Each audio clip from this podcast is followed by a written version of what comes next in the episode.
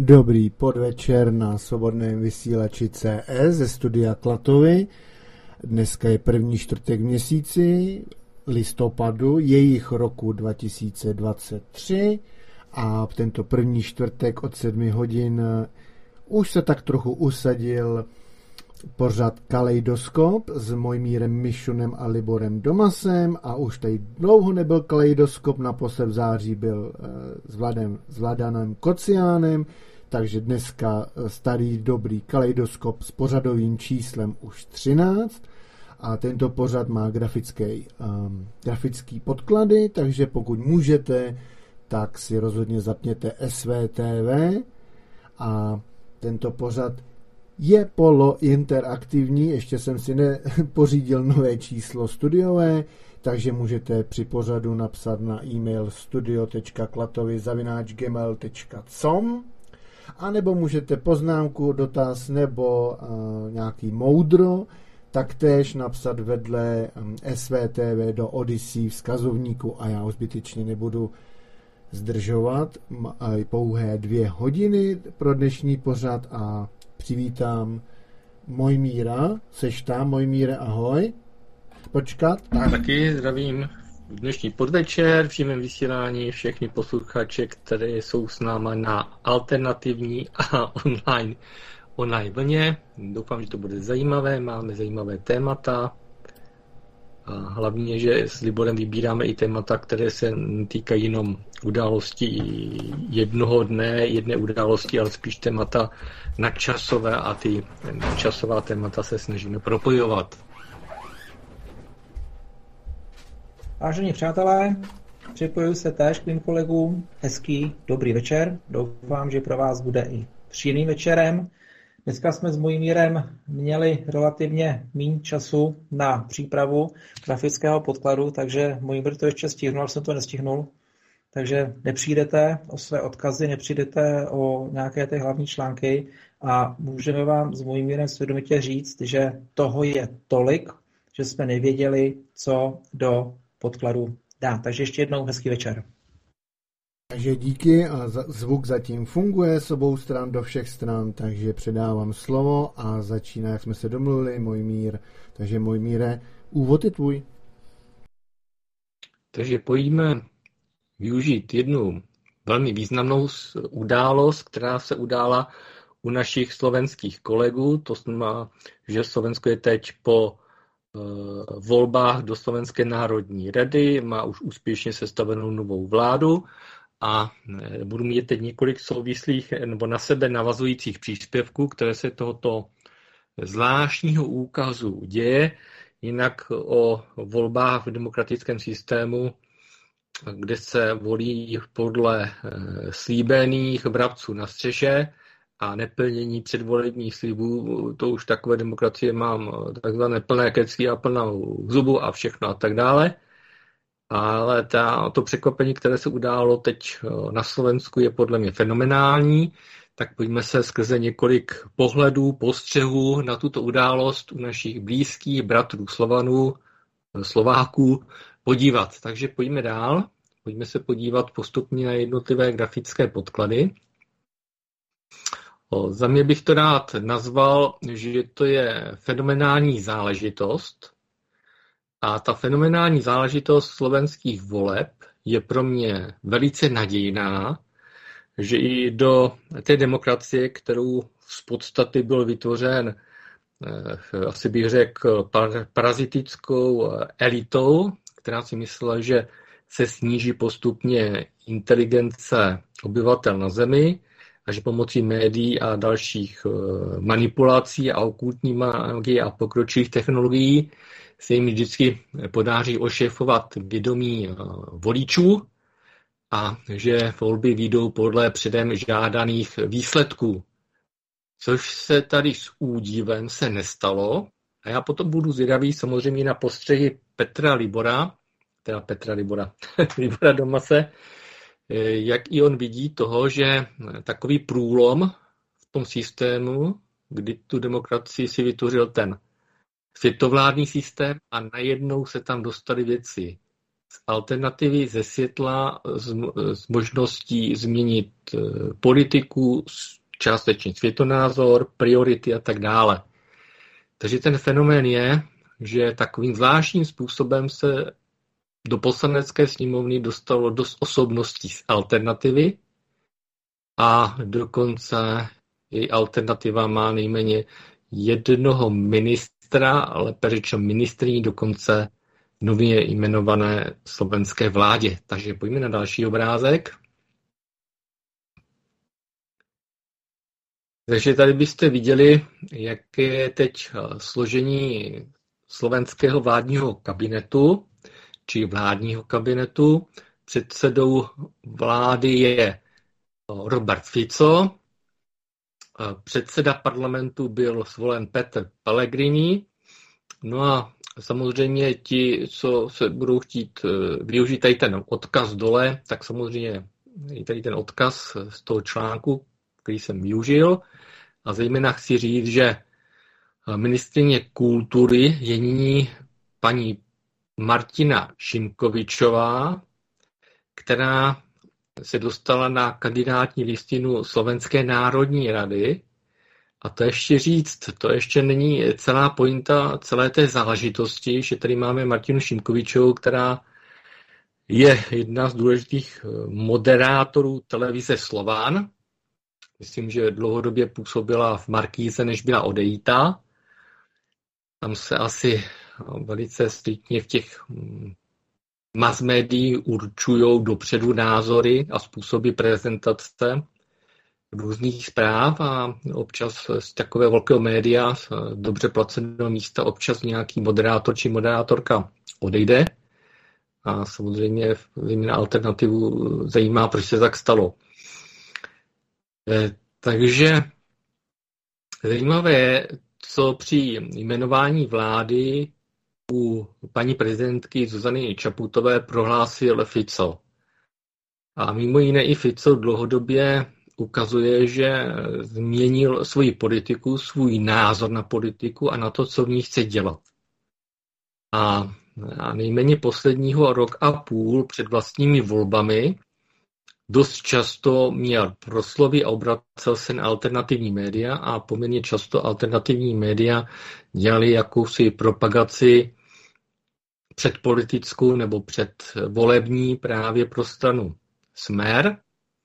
A tady jenom přečtu to důležité, nebo jedno něco z těch důležitých eh, vyjádření po tom jmenování vedle paní prezidentky, když tam stál na eh, Unii. Konstatoval, že ještě nikdy v moderní historii Slovenska nepřevzala vláda natolik rozrácenou společnost, Nikdy vláda nečelila tolika špatným sociálně-ekonomickým ukazatelům, chudobě a rozráceným financím. Za poslední tři a půl roky se obrovské množství věcí úmyslně ignorovalo a tolerovalo, uvedl to nový předseda slovenské vlády. Chci říct, že než teda přijdeme ještě k dalšímu obrázku, tak je potřeba zmínit eh, v souvislosti několik postřehů. A další postřeh je, Další postřeh je, že eh, nová vláda bude mít spoustu nových úkolů a eh, co je velice zajímavé, česká média téměř nepřebírají původní prohlášení nebo rozhovory jak s novým předsedou vlády Slovenské republiky, tak ani s jednotlivými ministry, a maximálně se v českém mediálním prostoru pouze komentuje. Můžu vám říct, že e, částečně se snažím sledovat i některé prohlášení prezidenta Ruské federace e, e, prezidenta Putina a zjistil jsem, že jeho řeč je mnohem smysluplnější než málo která řeč jiného prozápadního politika.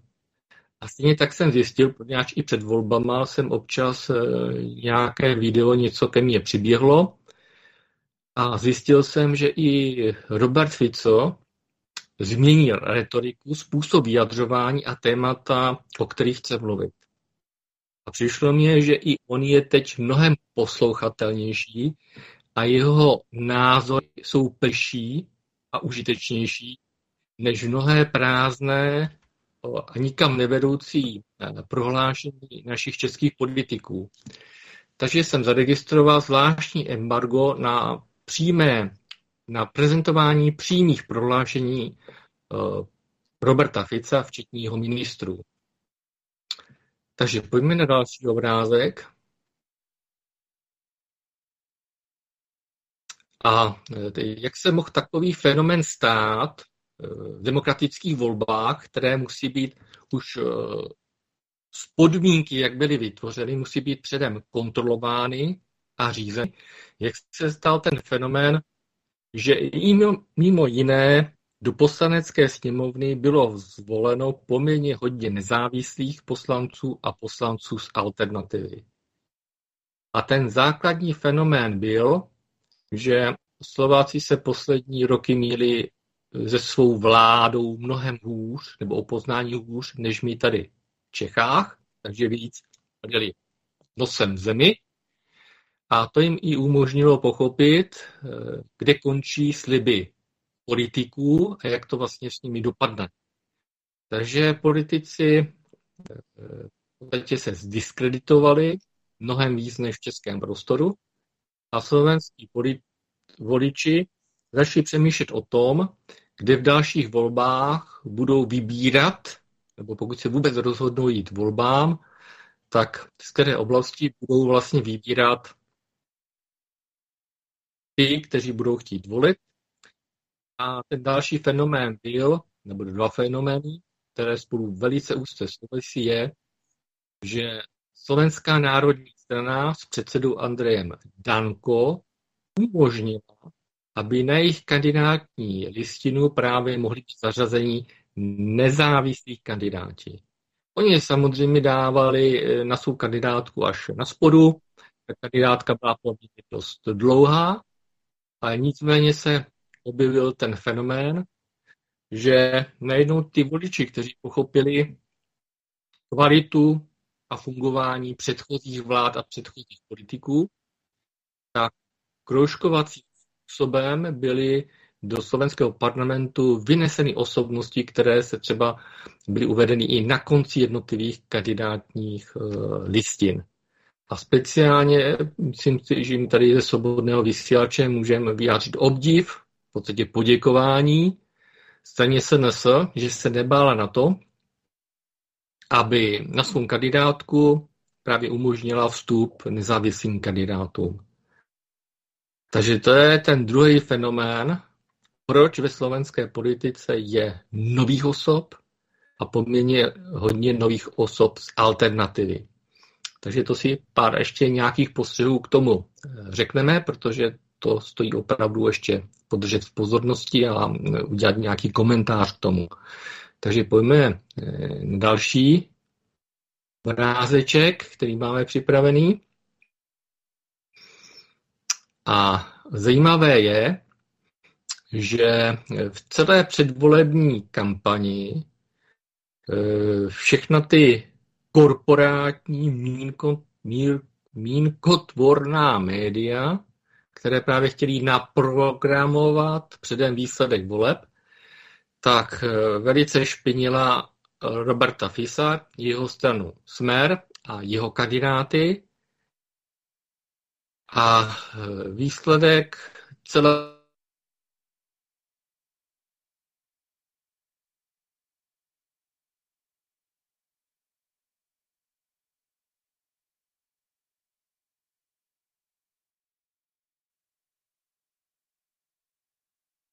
médiím v slovenském prostoru nebudou dávány intervia, protože je dlouhodobě poškozovali a informují neobjektivně a eh, k těm eh, rozhovorům si ještě dávají speciální svoje komentáře, které jsou handlivého způsobu.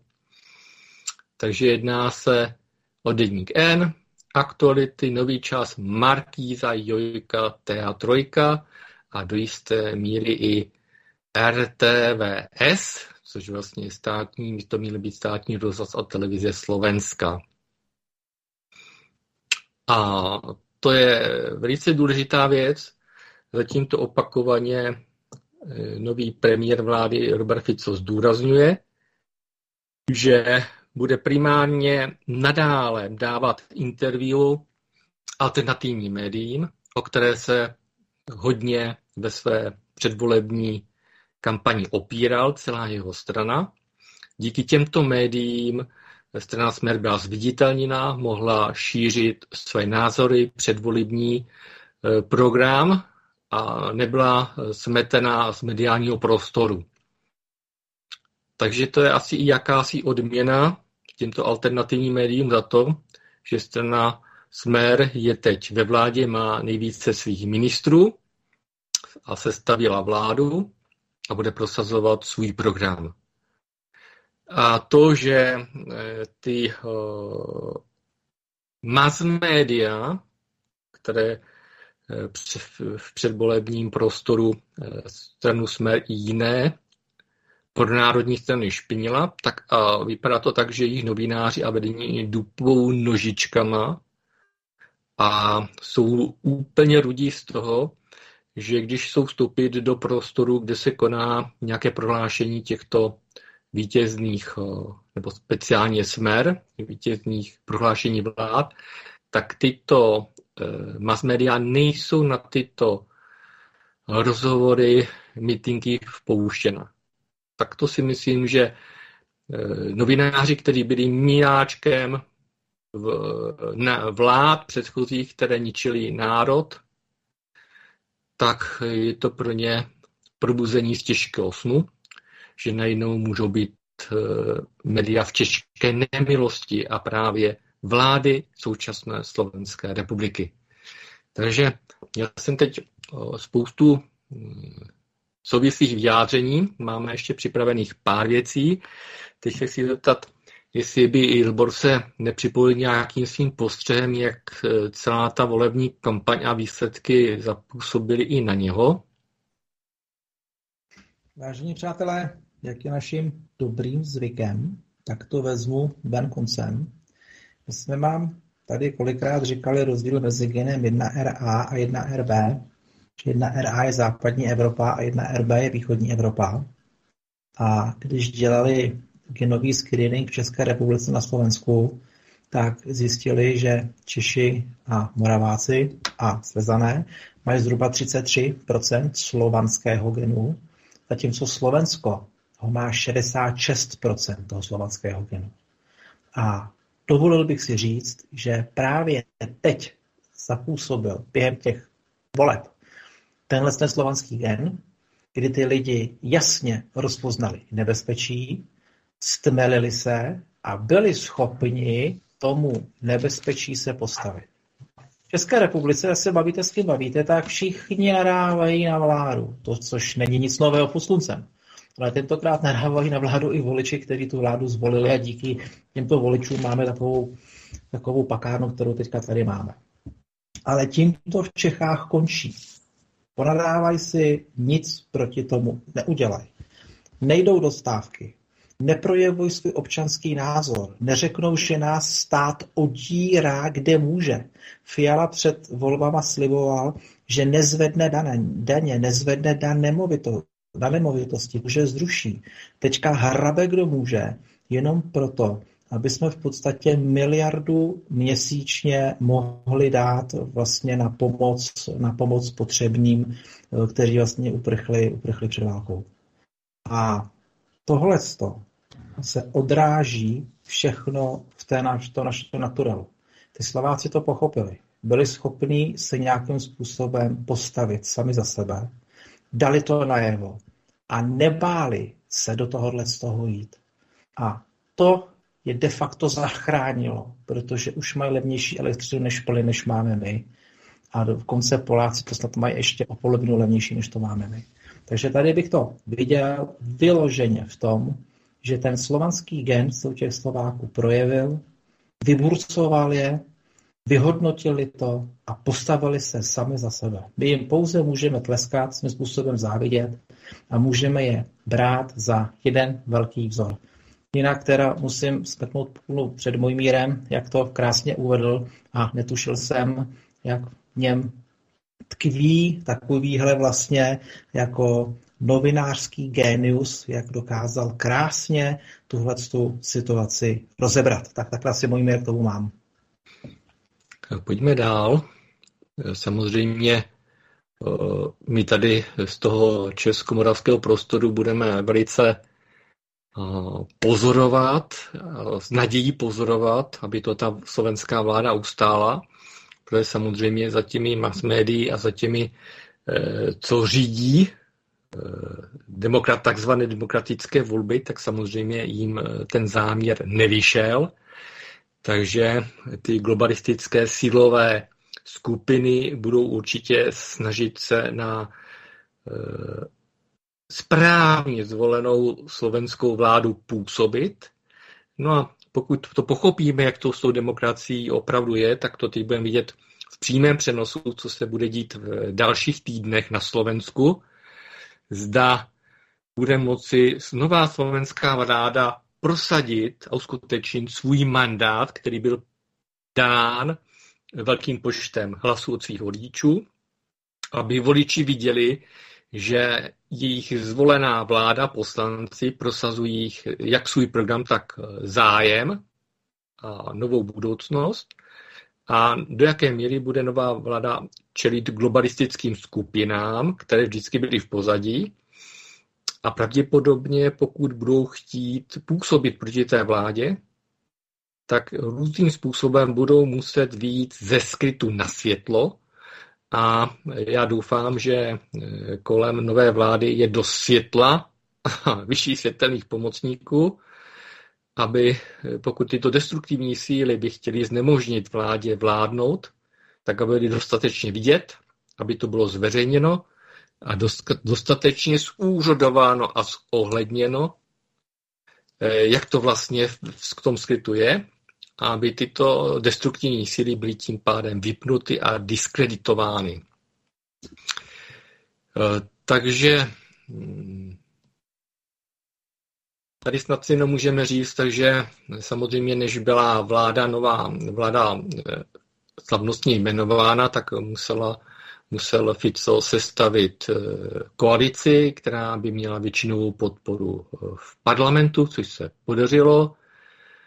A pojďme se podívat trošku na stranu SNS, kteří právě ministři se dostali, dostali do vlády, takže pojďme, pojďme dál, další obrázek. A mimo jiné jsem si všiml, Ono, eh, Robert Fico udělal jak před eh, volbama i teď po během sestavování vlády a zejména po jmenování vlády určité zřetelné eh, signály, co bude nová vláda prosazovat. A jedna z věcí bude, že bude končit tak velký vliv zvláštních neziskových organizací, zejména e, financovaných ze západu z pochybných globalistických fondů. Takže a teď jenom si řekneme něco, e, jak vlastně byl proces obsazování dvou e, ministerských postů právě ze, ze strany SNS, která ty posty získala a bylo jenom potřeba najít hodné, hodné kandidáty na pozici ministrů a bylo velmi zvláštní, že strana se původně na ministra životního prostředí navrhla Rudolfa Huliaka.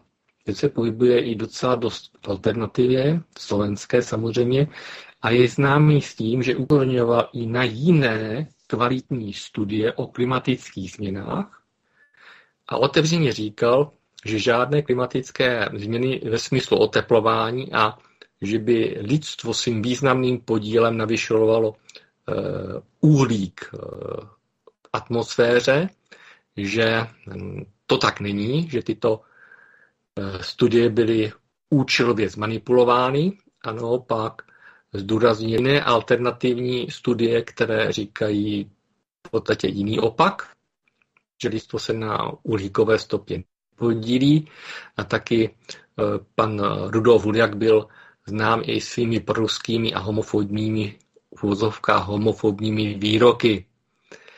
No a bylo zvláštní, že paní prezidentka Zuzana Čaputová odmítla nebo měla vážné výhrady k jmenování Rudolfa Huliaka na pozici ministra životního prostředí, takže tam několik dnů bylo spoždění, kdy se při představování nové vlády se vlastně tomu se, se musel postavit takovým způsobem, zda bude trvat na svém původně navrženém ministrovi životního prostředí nebo udělá jakýsi půlkrok, aby um, vláda jako taková, jako celek mohla být jmenovaná, tak nakonec na, uh, navrhla jiného ministra, poslance Tomáše Tarabu, s tím, že to vypadá, tak, že Rudolf Huliák bude pravděpodobně dávat ústavní stížnost, že byly omezeny jeho ústavní práva být řádně, uh, řádně pověřen uh, funkcí ministra životního prostředí. Uh, další fenomén stejně SNS je nová ministrině kultury Martina Šimkovičová. Ona byla původně, pokud si to pamatuju, jo, reportérka televize Markízy, tam byla odejita, přešla do alternativy, což vlastně naznačuje to, proč se nemohla seberalizovat nebo proč eh, měla omezení ve své práci v velkém mass médiu a eh, založila si společně s Petrem, myslím, že to řeknu dobře, s Petrem Kolárem, eh, alternativní televizi Slován, která primárně vysílá své pořady na YouTube a tam prezentovala své názory, které konečně jako nezávislá reportérka mohla prezentovat. Eh, s tím kolegou si asi velice rozumí, mají podobné názory a eh, mimo jiné eh, právě i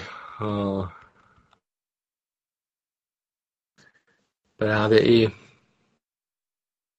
Petr Kotlár, teď to říkám úplně správně, pokud jsem se přeřekl, omlouvám se, takže Petr Kotlár, eh, ten se stal eh, poslancem a bylo velice pro mě i zajímavé občas se podívat na ten jejich projekt, protože eh, paní Šimkovičová měla hodně ke kultuře, částečně k věcem životního prostředí a částečně jako lékařským záležitostem. A Pep Kotlár je vlastně doktor, tak ten se hodně věřil tím tématům. No, takže máme na místě pozici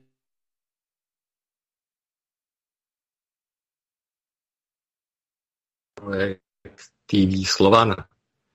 Můžeme jít dál. Takže snad jenom jakýsi soupis poslanců za stranu SNS, Slovenská národní strana, který právě tím kroužkováním byly vyneseny na poslanecké místo. A zvláštní je, že ze samotné strany e, se do poslanecké sněmovny dostal zejména Andrej Danko, což je předseda této strany. A ostatní členové buď byli nezávislí, nebo byli členové SNS, ale byli třeba hodně jakoby na konci té kandidátní listiny. To znamená, že dalších, to spočítám 1, 2, 3, 4, 5, 6, 7, 8, 9, jestli to počítám 9 poslanců, eh, vlastně bylo vykroužkováno do předních pozic a dostali se, eh, stali se poslanci právě tím vykroužkováním. Takže Tomáš Taraba, toho jsme už zmiňovali, o minister životního prostředí, tak je tady Rudolf Huliak, který měl být původně ministrem životního prostředí.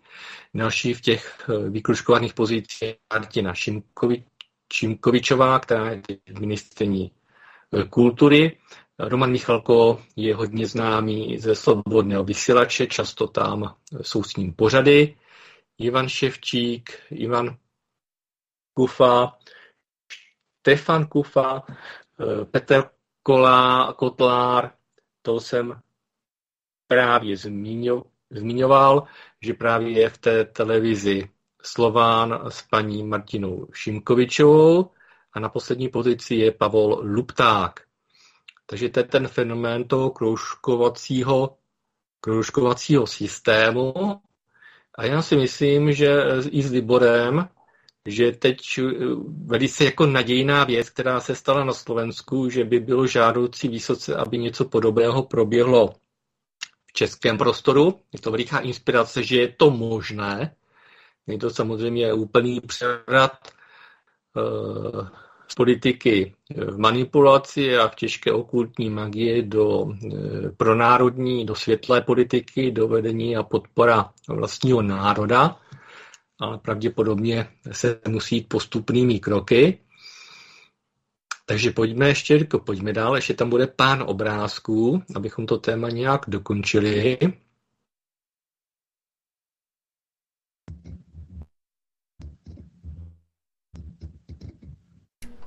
Jaká přemýšlím, jestli tam nemáš ještě tu původní, tu starší. Ano, vydržte, vydržte vteřinku, přehodím tady. Mhm. Jinak eh, bych třeba ještě vtáhl do, tém, do rozhovoru k tématu Libora. Jak Libore, než tady dostaneme prezentaci, tu aktuálnější, Libor, jak bys to viděl, nějak něco podobného, co by se mohlo stát v prostoru tom česko-moravsko-sleském? Já zatím nevidím žádnou úplně stranu, by otevřela prostor nezávislým alternativním kandidátům když něco kolem Aliance národních sil vím, že se něco děje. Takže jenom Liborem, máš nějaký postřeh, jak by to mohlo proběhnout v našem prostoru? Můj mire, to je právě to, co jsem říkal, že tady je vyloženě vidět rozdíl té povahy mezi námi a Slovenskem, mezi těmi našimi bratrskými národy, že ty Slováci prostě jim už došla trpělivost a byli schopni se za sebe postavit, sami za sebe se vlastně ozvat a zatímco u nás v České republice, tam v podstatě, dokud máme plný nákupní košík, tak my neřešíme vůbec nic.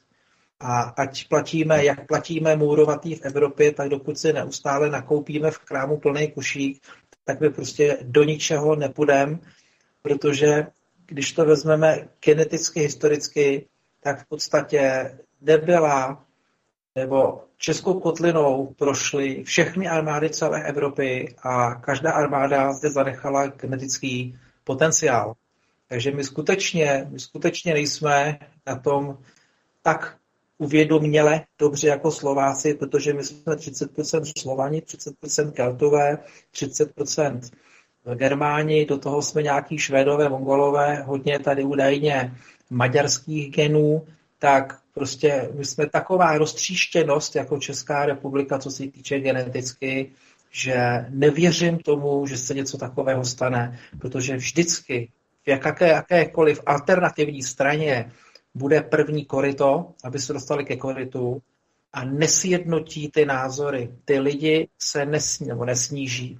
Ty lidi neudělají ten krok, aby trochu vzali ze svých názorů, ze svých požadavků a skorigovali s tím ostatním, když vědí, že by to mohlo být ku prospěchu věci. Ne, my jsme prostě zabejčení, my to chceme takhle a naším největším přáním je, aby sousedovi chcíplo prase. Bohužel je to tak, je to tak a ve finále se ještě budeme navzájem udávat, protože přece neštěstí toho souseda, který mu chcíplo prase, ještě musí být gradovaný tím, že ho, že ho udáme. Je tohle přišlo na mysli tohle poznání někdy teprve až letošní rok, protože jsem jako doufal, že nějakým způsobem jako Češi povstanou nebo povstanou, dají najevo svoji neboli a bylo párkrát na Václaváku 100 tisíc lidí, to, což v podstatě v mých očích jsou hrdinové, že tam, že tam byli, já jsem tam byl v loni, v, loni v září, ale tím to končí tím to prostě končí. Prostě my jsme národ takový, jaký jsme a s tím materiálem, který v tom národě tady je, tak musíme pracovat a alternativní strany nás rozhodně nezachrání, protože ty jejich vůdcové nemají, nemají na to, aby se sešli u jednoho stolu a, a chtěli najít, chtěli najít společné nějaké společnou nějakou dohodu. Prostě tam každý si jede tu, tu svoji abať. Že už jenom pouze vystoupení z Evropské unie a, a vystoupení z NATO, vystoupení hlavně z lidské burce, co se týče elektřiny, jsme si mohli nakupovat svoji vlastní elektřinu přímo od Česu, tak na tom se shodnou napříč spektrem.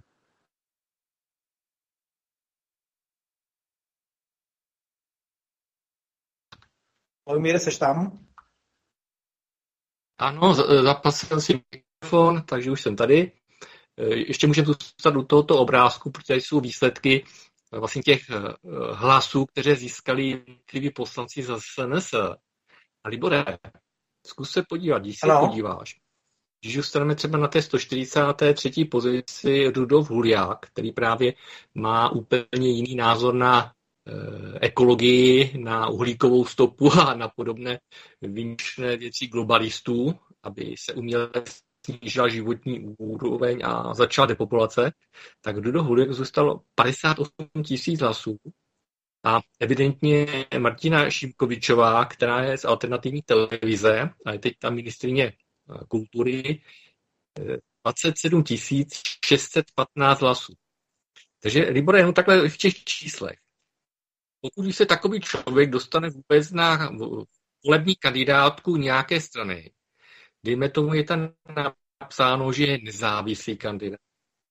A pokud paní ministrině kultury současné nové stačilo 27 615 hlasů, tak si myslím, že za splnění plní podmínky, že se dostane na volební lístek 27 tisíc není až tak moc a to ta eh, probuzenější a odpovědnější část alternativy by určitě 27 tisíc hlasů, tak samozřejmě nás Čechů je takrát tolik, tak by to muselo být třeba nevím, přes 55 tisíc hlasů, že bychom to třeba i dali, jo, té alternativě české. A předpokladu, aby byl ten člověk, aby na té kandidátské listině byl a pak tím kroužkovacím způsobem už jenom kroužkovat. No, jenže můj míre, to je právě ten rozdíl, že u nás my ty hlasy těm lidem nedáme. Prostě protože to je trapný. Jo, prostě na to my nejsme dělaný, aby jsme mi dali hlasy nějakým alternativcům nebo něčemu, něčemu takovému. Jo, prostě my na to nejsme národ. Na to nejsme připravení. Když někomu řekneš alternativa, tak každý jenom protáhne v obliče, říká, no jo, to jsou ty izoláti, takový ty proruský putinovci, ty ničemu nerozumějí a Elvis, Elvis žije a nevím, co nepřistáli a ufoni žijou a tím to končí. Protože ten český člověk nechce, nechce rozšířit obzor svého poznání za hranici svého pozemku. Protože jakmile by chtěl, tak by se musel přiznat, že v podstatě žije ve světě nebo v republice, ve státě, kde ta vláda ho totálně okrádá a on se nechá jak ta ovce prostě okrást. A to ty lidi na tuhle konfrontaci sami se sebou nejsou, nejsou připraveni. Tak nemáme prostor na zázrak i v českém prostoru. Ten počet mě přišel, což když jsem viděl to číslo, nepřišel až tak veliký. Zajímavé, jak by se to stalo v tom česko-moravsko-sleském prostoru, aby i lidi, kteří jsou zklamaní známými osobnostmi, politiky a stranami, což teď je evidentní, že ze současné vlády jsou zklamaní, jak ty říkáš, jejich voliči. Dále by se mohl stát zázrak, že v alternativě obecně lidi moc z takzvaných demokratických voleb nejsou moc nadšení, takže většinou jakoby nechodí ale jako si myslím, za určitých vodních podmínek by se ten kružkovací systém mohl uplatnit. Samozřejmě Libore ponechme se na co jsou nenapravitelní. Jo? To, tam je sečteno, vymalováno, hotovo. Takže pojďme na další obrázek. Zase bych něco málo řekl za tou dobou, co e, tak jakoby nárazově jakousi četností sleduju právě vysílání, vysílané pořady na TV Slován. A, takže doporučuji, pokud by to někoho zajímalo, tak je to zcela bez cenzury. Jo, si tam uvidím, jak novému poslanci a nové ministrině kultury, kolik budou mít volného času, aby nadále podporovali svůj projekt TV Slován. Nechme se překvapit, ale určitě, co budou říkat ve svém médiu, tak určitě teda bude bez cenzury na 100%. A jenom teď pár postřehů.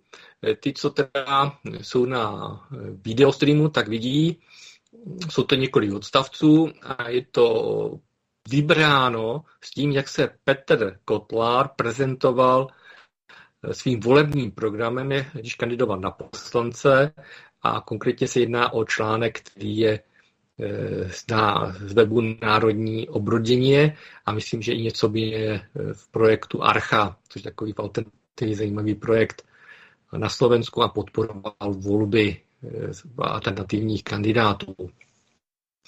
Takže Eh, chci jenom zdůraznit, že to je mudr, čili doktor Petr Kotlár, nyní je poslancem Slovenské národní rady a v tom programu se zmiňuje, že základní buňkou společnosti nie je rodina, ale jednotlivec, což je ten nejzákladnější mikrokosmos, to jsem já, sebepoznání.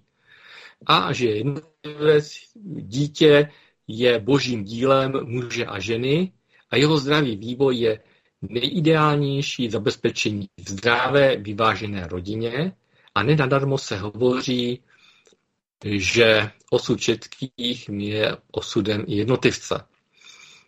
A zdůrazňuje, že právě rodina vychovává a ochraňuje vlastně to dítě, které takto v té rodině se, se zdravým vztahem mezi mužem a ženou vznikne a je vychováváno.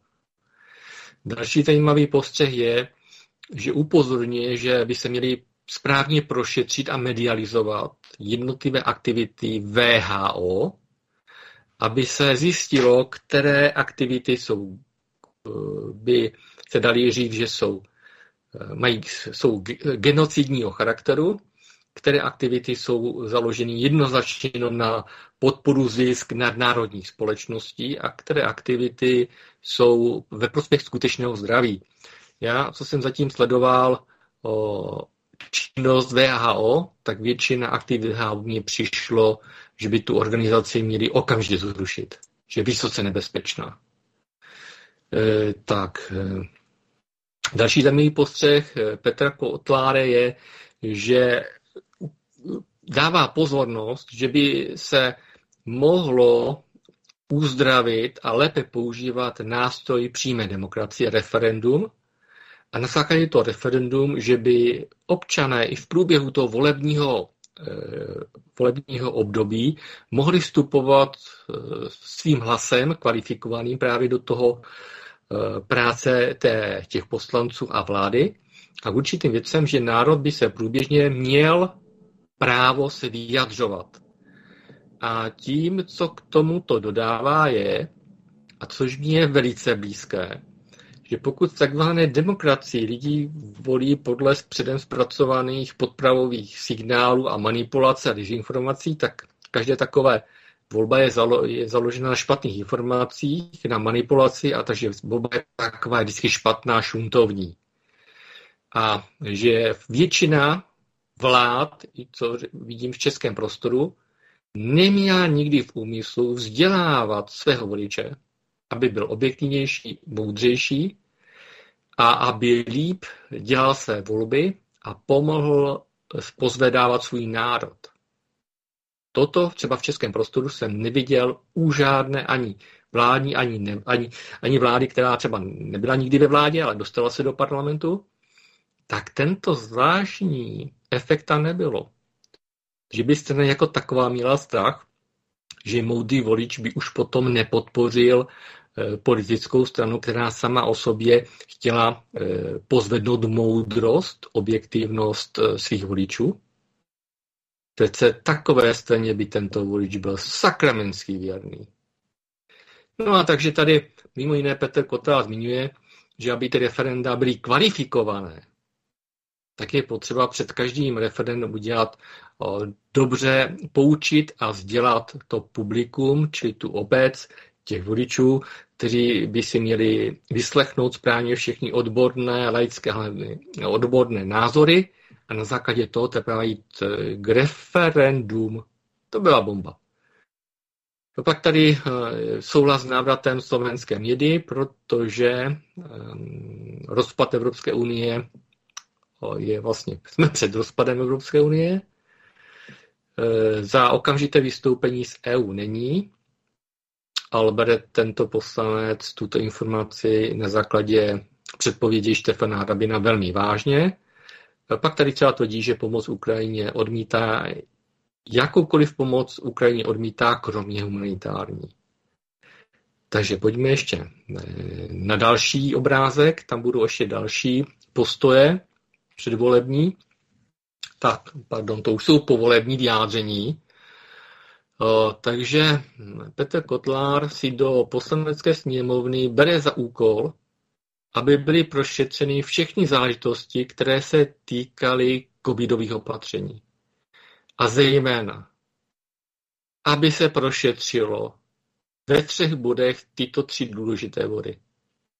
Jestli došlo covidovou šikanou k poškození veřejného zdraví, za druhé, jestli součástí této e, nemorální akce a protizákonné e, někdo na tom dokonce vydělal veliké peníze. A za třetí, Eh, proč na toto, na toto covidovou dobu by měl následovat posílení pravomocí VHO, aby se jejich vylašování pandemí, definice nemoc, očkování a covid pasů a všechny tyto šikany, aby se po odhlasování ve VHO tyto šikanózní předpisy okamžitě implementovaly ve všech státech, které jsou, jsou podřízený organizací VHO. A trošku mi to připomíná Lubomíra Volného, který taky u nás tady v minulých, v minulé poslanecké sněmovně s, s svým přítelem, kamarádem Bojkem rebeloval. A teď mně přijde, že někoho podobného teď mají Slováci ve svém parlamentě. A já teda za toto panu doktorovi držím velice palce, protože by se mohlo zpětně zviditelnit, co se vlastně dělo, proč se to dělo. A konečně veškeré statistiky, které ukazují, kolika lidem bylo nenávratně a poměrně významně zhoršena život, jakoby kvalita života a e, zhoršeno zdraví a kolik lidí na Eh, pandemiové očkování v blízké době zemřelo. Takže můžeme jít dál. Takže Libore, takže prosím tě, než ještě přeskočíme na jiné téma, toto celé téma se týkalo fenoménu eh, právě prošlých slovenských voleb. Takže jestli máš pocit, jak bys to nějak hezký nějak snul, a... Přátelé, schrnu, schrnu to jedním slovem. Strach. A kdo ten strach má? Globálčiky. Protože se zjistilo, že země pod Tatrami, kde se blízká, prostě projevili svůj vlastní názor. Prohlédli tu hru, kterou s nima EU a globálčiky hraje. Díky Ficovi, díky jednomu člověku, který se opřel o alternativu, bral ji jako bernou minci, vzal ji jako sobě rovnou a dal jí prostor.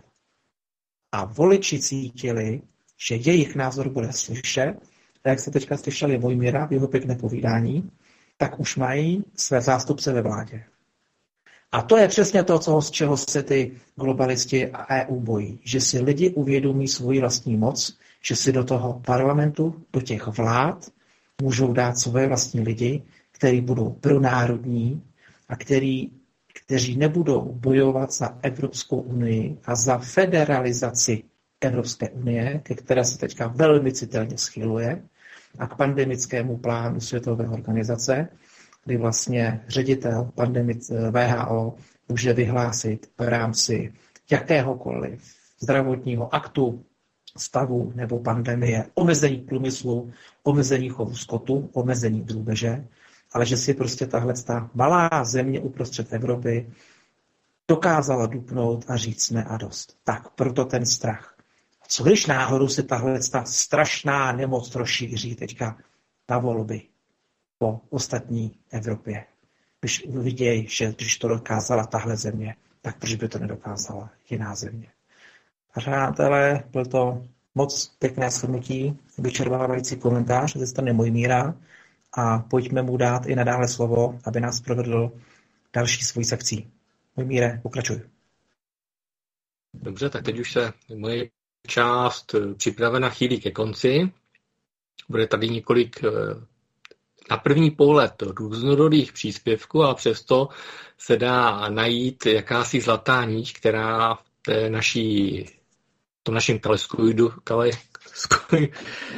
eh, kaleidoskopu, kde hledáme tu mozaiku, tu provázanost, tak eh, tu hlubší moudrost, eh, která nám eh, dá hm, lepší pohled na ty globální procesy a, a můžeme je zužitkovat pro svůj osobní život, osobní rozhodnutí. Tak my jsme tady s Liborem, někteří posluchači ví, že jsme vysílali poslední tři roky o apokalypsách a poslední rok jenom o poslední apokalypse. Používali jsme tam dost často eh, pojem reset společnosti a speciálně toho posledního resetu na počátku 19. století je samozřejmě těch důkazů, zachovaných důkazů, eh, map, artefaktů, zápisků, fotografií, článků novinových eh, poměrně hodně. Takže jsme s Liborem zjistili, že hm, téměř nebo s jistotou můžeme tvrdit, že ten reset, který ukončil předchozí civilizaci, nechme pracovní název slovanskou nebo, nebo třeba velkou Tartárii, že ten reset je tak reálný, že zkrátka byl, eh, že byl tak podstatný hm, a eh, jakákoliv upomínka eh, v historii nebo v tom, co se mělo přenést do vědomí, do vědy, do společenského poznání do hm, doby po resetu, tak ta informace byla tak nežádoucí, že byla vytěsněna v všech úrovní a druhů společenského poznání. A nám se tady vrací to, že eh, ten neviditelný globální prediktor, který eh, jsou různé tajné projekty, vojenské projekty, eh, kosmické technologie, které můžou terraformovat planetu Zemi a dělat věci, které jsou na úrovni science fictionu. Tady to vypadá, že jsme teď období snahy globálního prediktora opět ukončit jakýsi cyklus civilizace a vyresetovat společnost. Nejlépe, aby eh, co nejvíce lidí bylo odejito, ten zbytek byl připojen na umělou inteligenci, čili byl plně poslušný pro a předurčen pro bytí po resetu, s tím, že už se dá i nějak vytušit, jaké obyvatelstvo by se mělo tady být uměle vytvořeno po resetu v tom vyprázdněném prostoru. Ale teď se vrátíme k té době naší, že a ten první článek já přečtu jenom heslo článku, teď budu číst asi eh, pět článků mám, které zdánlivě spolu úplně nesouvisí. Já je provážu tou zlatou nití eh, té mozaiky, řeknu název toho článku a krátký komentář. Takže první je Putin, dvojtečka Západ, sankciami zasahoval vlastní ekonomiku a může se uchylit k diverziám kvůli nefungujícím sankciám. No, takže Putin jednoznačně říká to, co si Evropská unie a Transatlantická aliance nechce připustit, že jejich způsob vládnutí a řídících procesů většině selhává, nepřináší účel, ke kterému ten, tato anglosaská mm, aliance řízená pracovně globálním prediktorem neboli kosmickým parazitem, Každý asi tam má svůj vlastní název, pojmenování této entity a síly temné. No a tak Putin prohlašuje, no tak vy tady pořád dupete nošičkama se sankcema, ale všechno se vrací k vám. Vám se zhoršuje životní úroveň. A teď se jako můžeme ptát dvě úrovně. Západ chtěl samozřejmě oslabit Rusko. Což se zatím nedaří. Ekonomika v Rusku a životní úroveň neustále stoupá. Neustále stoupá popularita Putina a Ruska v zemích třetího světa. Africe zejména a v Jižní Americe. Ku podivu. A, e, a druhý jako zvláštní věc, který by těmi sankcemi měl být opačný výsledek je, že když ten funguje Rusko, tak prochází mm, západní svět sebedestrukčním procesem, svoji vlastní ekonomii a v rámci těch několika a více do negativních vlivů klesá e, množství lidí a schopnost dožít se přiměřeného věku a kvality života. Takže je to zajímavé, že ty sankce, ať už vezmete tím, že měli zničit Rusko, anebo sebedestruktivně se to vrací, že dochází vlastně k resetu samotné anglosaské civilizace. A třetí věc je, státy kolem Ruska, Číny, Indie, Jihoafrické republiky a BRICSu evidentně udržují prosperitu, rozvoj a spolupráci. Což je zvláštní. Je tady na jedné straně snaha po resetu a na druhé straně je tady velké množství států, které evidentně jako do, do resetu se nehrnou a opak zažívají eh, ten růst. Tak, další článek. Čína varuje. Západ chystá geneticko-etnickou zbraň. Pentagon přiznal získávání biomateriálu od Rusů, či v prostoru Ukrajiny. To jsou ty zapírané laboratoře analytické pokusy, a na lidích i bez jejich svolení. A Čína říká i přesto, že se takzvaně na ní svalil eh, rozšíření covidu eh, po celém světě, tak říká, že eh, sice se to stalo v jeho prostoru, ale že dané laboratoře byly nadnárodní vlastnění. A za druhé říká, že pokud má indicie, že podobnou technologii, která by filtrovaně mohla ublížit či zabíjet pouze určité etnikum, určitý genofon lidstva,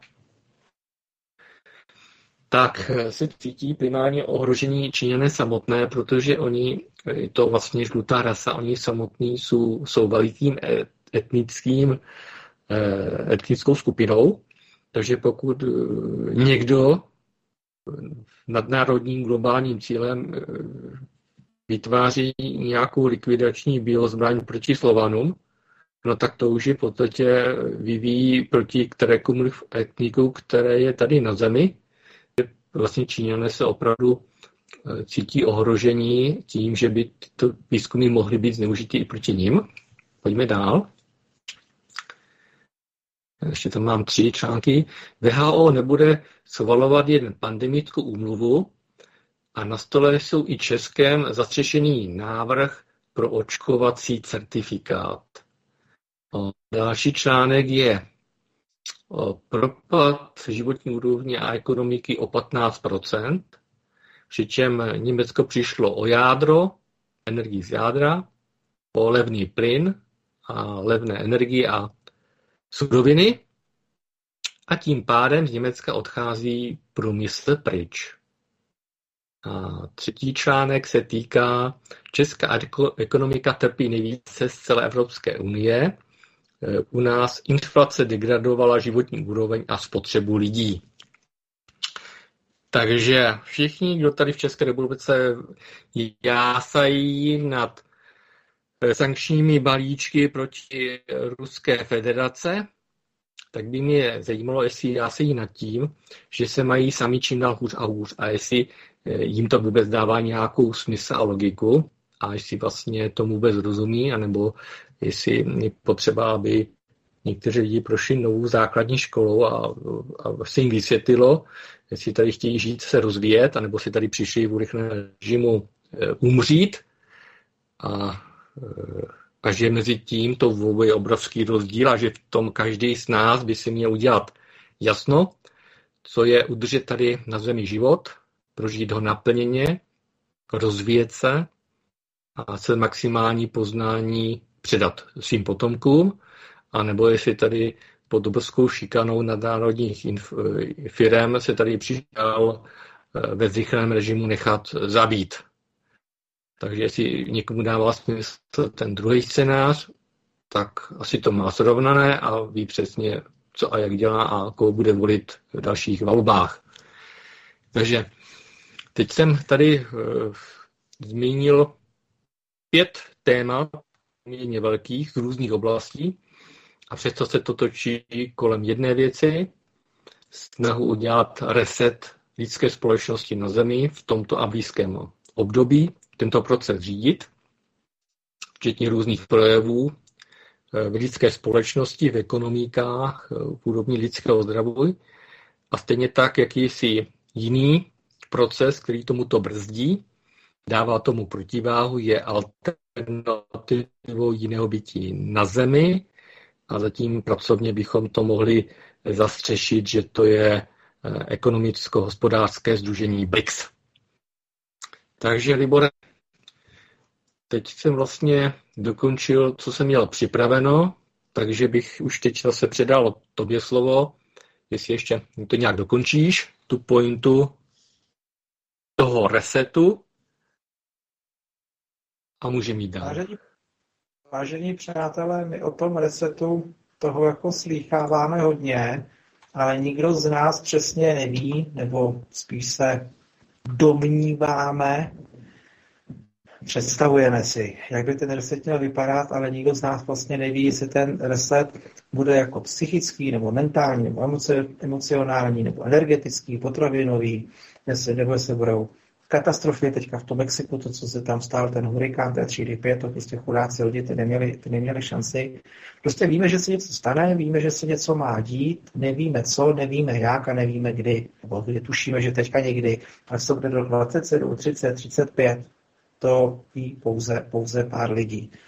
Nicméně, říkáme to pokaždé, když máme vysílání, nejjednodušší přežití resetu je komunikovat mezi sebou, pomáhat si mezi sebou, spojit se mezi sebou, vytvořit celky, které si navzájem pomáhají a tím pádem uděláte takové malá ohniska, obce, okresy, já nevím, čtvrti.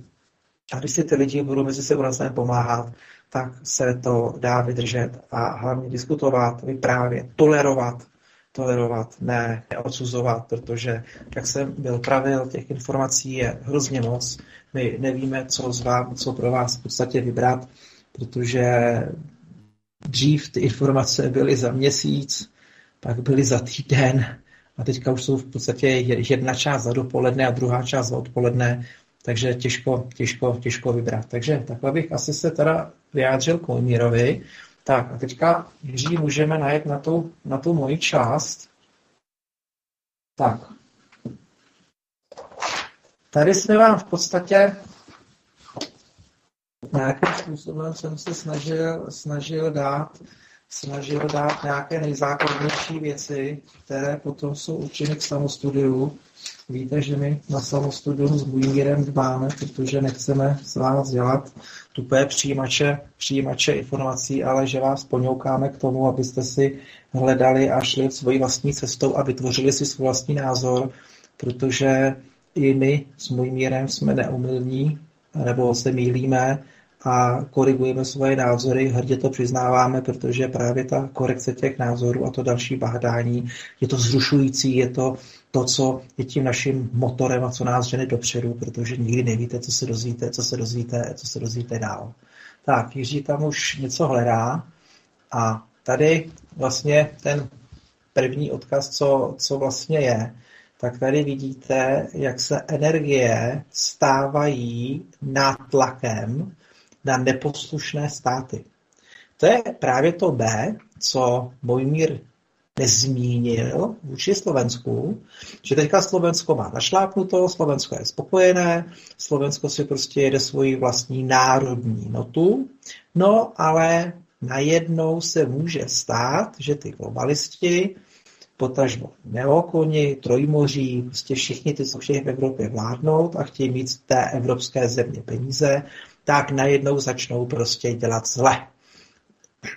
Začnou vyhrožovat, začnou házet klacky pod nohy, ostatní se přidají, protože jim je jasné, že z té země nebudou mít žádné zisky, ale nedej bože, a to je horší. Co kdyby se to samé, to, co stalo se na Slovensku, by se stalo i v její vlastní zemi.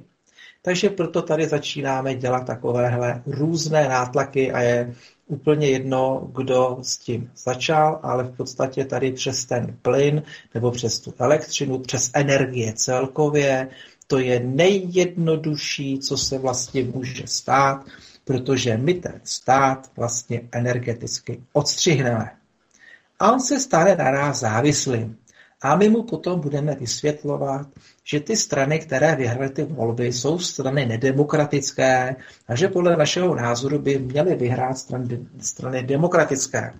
Jestli se tomu, přátelé, smějete, že si z vás dělám srandu, tak věřte tomu, že ne. Protože v Německu někde, myslím, že snad v Bavorsku byly, jestli letos nebo v loni nějaké lokální volby. Oni tam mají hodně, hodně cizích státních příslušníků, s kterými jsou v problémy a vyhráli tam pravicové strany. Protože lidi chtějí mít na ulicích klid a pořádek. Tak si zvolili tyhle ty strany jako záruku toho, že se mu ten klid a pořádek postarají. A to si myslíte, co se, co se nestalo. Ty strany, které nebyly zvoleny, převážně strany pro Evropskou unii, tak spustili strašný řev, že se volby musí opakovat protože vyhrály nedemokratické strany, a to není v demokracii možné, aby si vyhrál vlastně volby kdo chce. Což je pak něco podobného bylo i v Rakousku. Takže tady prostě vidíte krásný příklad toho, jak to dopadne, když vy jdete svojí vlastní cestou, tak najednou vám začnou placky pod nohy. Zatím ještě Ficovi nikdo pod nohy ne, neháže. Čekal jsem to tady, jako, že, to přijde, že to přijde jako velice záhy. Zatím ne. Ale uvidíme, jakým plíživým způsobem to bude. Jenom vím, že mu někdo vyhrožoval, oni jsou snad v nějakém celoevropském sociální straně a ta celoevropská sociální strana snad vyhrožovala, že z té strany celoevropské vyloučí, protože si prostě dovolil mít ty komentáře, které má. Takže tohle, co se vám tam dal eh, jako pou, jako ukázku toho, jak lze všude dělat nátlak. A to se ještě nebavíme o evropských fondech a nějakým exportu, vývozu, importu a takovýchhle věcí jako o, o, obchodně. Takže abyste měli představu, v té zemi se válčí, a země potřebuje peníze, tak jako potřebuje Slovensko energie, ale prostě ta země nemá problém prostě říct, že ten plyn zavřou nebo nějakým způsobem spoplatněj, protože prostě nechtějí. Tak, Jiří, můžeme jít dál.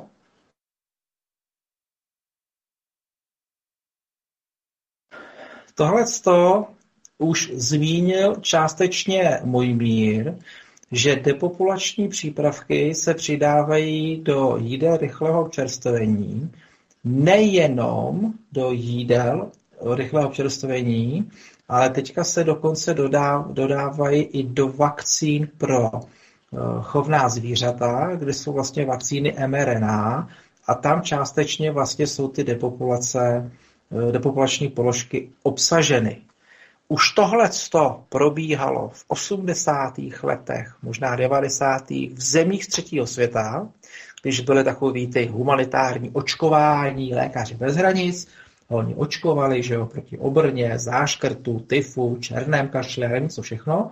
A oni najednou zjistili, že v těch vakcínách je teďka, a teď mě neberte za slovo, jestli snad vitamin B nebo vitamin C nebo A, který ve velké dávce už je způsobuje sterilitu.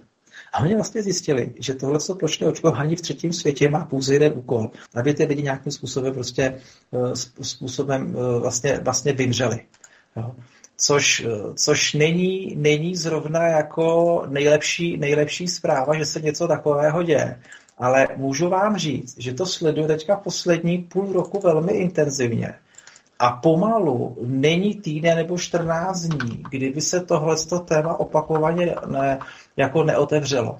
Naposled teďka vlastně vám mír předčítal, že Čína varuje, Západ chystá geneticko-etnické zbraně a Pentagon přiznal získávání biomateriálu od Rusů. Vážení přátelé, proč si myslíte, že je náš rok a půl, dva roky špejlovali? No, aby měli sběr DNA a byli přesně schopní vir nebo nějakou nákazu zacílit, zacílit na konkrétní rasu. Jestli si myslíte, že vám říkáme tady, říkám pohádky, tak je to úplně to stejné, jako bude evropský digitální covid pas, evropská digitální peněženka s ID kartou. To je úplně to samé tohle. Prostě chtějí nás depopulizovat a teďka mají k tomu ideální ten. Tady v podstatě vám Jiří vždycky zvýrazní nějaké takové ty hlavní informace, které se kolem tohohle z toho, kolem tohohle z toho uh, týkají.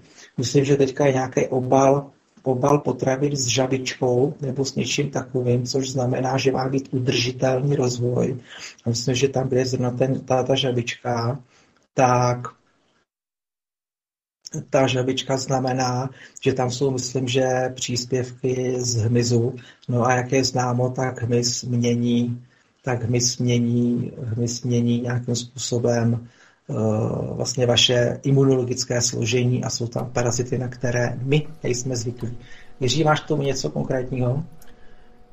Ano, ano, já jsem, jsem zaznamenal samozřejmě na seznamu na novinkách eh, jsem zaznamenal právě článek ohledně, že žabička rozdělila českou společnost a, a co tam dávali k tomu, jako ve smyslu, čeho se ty lidi bojí. No a podle mě to bylo všechno vymyšlený, poněvadž eh, vlastně ta žabička je jenom signál toho, ne, že bych se tam do toho dával, aspoň já tomu teda nevěřím, že by se do toho dávali nějaký jedy, ale stačí, že koupením toho produktu vlastně podpo, jim dáváte peníze tím korporacím, který to prosazují. Takže jsem byl vlastně i na novinka na seznamu byl článek a teďka můj mír chce taky něco říct? Ano, jsem dostal od eh, kamaráda takovou informaci indicí. Některé věci na alternativě se velice těžko e, zdokladovávají, protože přímé důkazy nejsou, protože jde o často snahu ty agendy e, a průběhy těch projektů co nejvíc utajit. No a tak aspoň můžu tady pohovořit, jestli to bude dávat smysl a někdo třeba z posluchačů by nám zaslal nějakou přesnější informaci.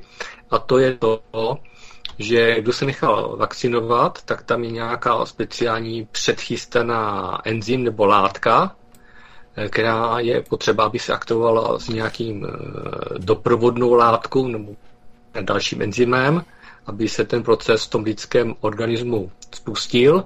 Takže údajně ta jedna látka, jedna z těch látek, která v těch vakcínách je, tam samozřejmě těch technologií je vícero. A ta druhá látka, ta skutečně spouštěcí, jsou ten jsou ty látky, které právě ty brouci mají, to jsou ty zvířátka, které chtějí namlet do těch našich potravin, to jsou ty, ten hmyz. No a jakmile ten člověk, který má, byl očkovaný a sní bude jíst větší množství právě ty kontaminované potraviny e, s tou biologickou složkou enzymem e, toho hmyzu, tak se spustí rychlá degenerativní e, sebezničení organismu lidského jako takového. Takže mm, v tom pojetí je to takové ty postupné maturitní zkoušky. První maturitní zkouška byla, jestli je COVID skutečná epidemie, anebo eh, globalisty řízená, eh, řízený projekt, eh, který je dobře hlavně zpropagovaný a samozřejmě doplněno i potřebnýma číslama a lidma, do kterých ty látky opravdu vpravili. Takže ten, kdo se nechá naočkovat, třeba nemusí mít tolik zdravotních problémů jako ten, který se začne krmit eh, těma mizíma přípravkama. A ještě chci říci, před nějakou dobou mě mailem nějaký dobrá duše poslala seznam grafických značek, které jsou na těch modifikovaných potravinách, včetně těmi mizími přípravky. Prosím nás, kromě žabičky, tam snad bylo dalších pět nebo šest grafických symbolů. To tak, jak to bývá. Kdyby všude byla jednotná jedna značka, tak by se to lidi naučili rychle rozeznávat a ignorovat a nekupovali by to. No ale oni jsou samozřejmě povinni dopředu podle vyšších kosmických zákonů oznámit jakoukoliv lumpánu, kterou následně provedou. No, akorát nám zamotají hlavu v tom, že si vymysleli těch grafických značek vícero, takže byste měli v podstatě u sebou dostat, si vytisknout nějakou příručku, za první na Ečka a za druhý seznam všech těch grafických značek, abyste věděli, čemu se máte vyhnout. Tak a to byl můj příspěvek. Co se týče té látky, tak teďka vám to možná nebudu reproduktovat přesně, ale v těch vakcínách mRNA byl hliník a grafen. Ten hliník je schopen pomocí 5G sítí zachytit vibrace z těch 5G sítí. Ty vibrace ho rozkmitají, on se rozkmitá, zahřeje se a teďka dá elektrický impuls a teďka nevím, jestli spike proteinu nebo grafenu, ale je klidně možný, že tam jsou už nějaké viry. A on tím elektrickým impulzem ty viry probudí a ty viry se začnou ve vaší krvi, ve vaší krvi množit. Když, jsou, když vlastně máte patologii, tak patologi, patologové z celého světa vytahávají lidem z žil takové dlouhé svastky, takové chuchvalce čehosi a to je právě výsledek, výsledek tohohle z toho. Takže ta technologie existuje a je to vyzařování 5G sítě přes hliník ve vaší krvi z mRNA vakcíny, ta se vibrací zahřeje, zahřátím vzniká elektrický impuls, který potom viry aktivuje a ty viry potom, které tam jsou, tak vlastně se množí a dělají, dělají vám to bujení a potom ve vás propoukají, propoukají ty, nemoce, ty nemoce. Je to, je to zhruba popis, neberte mi za slovo, ale takhle zhruba by to mělo fungovat. Tak, můj míry, máš tomu něco? Můžeme pokračovat, je tam ještě několik témat, tak ať to stihneme. Tak, tohle, co jsme, tohle, co jsme probrali, uh, tohle, to je takový Bůh ví, kde je pravda. Ale jedna věc je naprosto jasná. Izraelci kolem pásmy Gazy měli plot, který byl plný senzorů. Senzory měli i v podzemí, kdyby chtěli Hamásovci nakutat tunele z, Hamas, z Gazy do Izraele, tak oni by to věděli.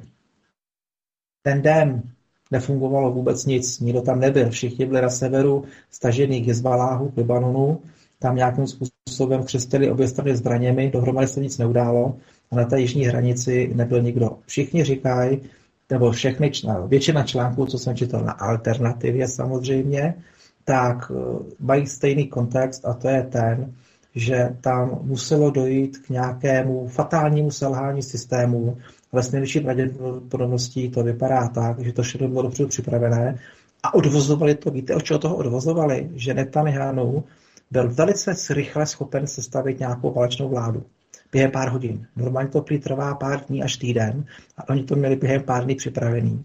A dokonce v podstatě je i egyptěni varovali a bylo víc, víc zemí, měli víc signálů, že něco takového se chystá a oni to nechali, nechali dokonce, dokonce tam jsou takový, takové historiky, jako že Hamas částečně byl, byl infiltrován Izraelem a ty pak zautočili na ten, na ten festival a zase shodou okolností tom festivalu bylo hodně Američanů, kteří přijeli na Izrael speciálně na ten, ten festival a najednou tři dny po tom útoku palestinců na Izrael se eh, vynořili ze středozemního moře eh, celé letadlové svazy amerických lidí, které připluli k břehu, k břehu Izraele.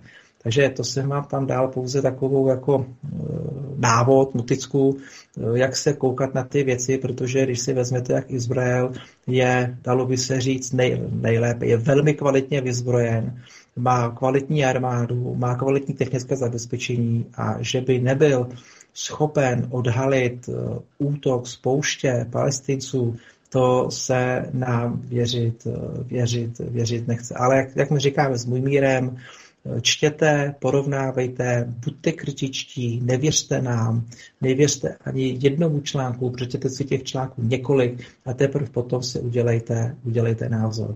Můj Miri, máš tomu něco? No, no by k tomu bylo moc eh, co říct eh, na, tak, na svobodném vysílači, na alternativě je tomu tématu té války mezi Hamásem a izraelskou armádou věnováno hodně času. Já se teď akorát jsem teď zrovna na eh, Wikipedii dal jsem tady si stát Izrael a teď tady hledám, kdy vlastně vznikl.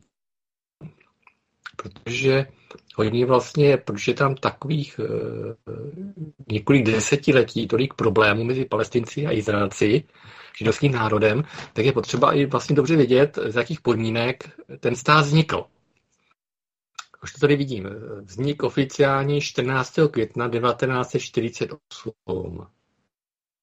A že myslím od první světové válce si učí, a tež ještě je to složitější o to, že uvnitř izraelského národa je několik skupin, zájmových skupin, které se svými cíly prostředky velmi liší.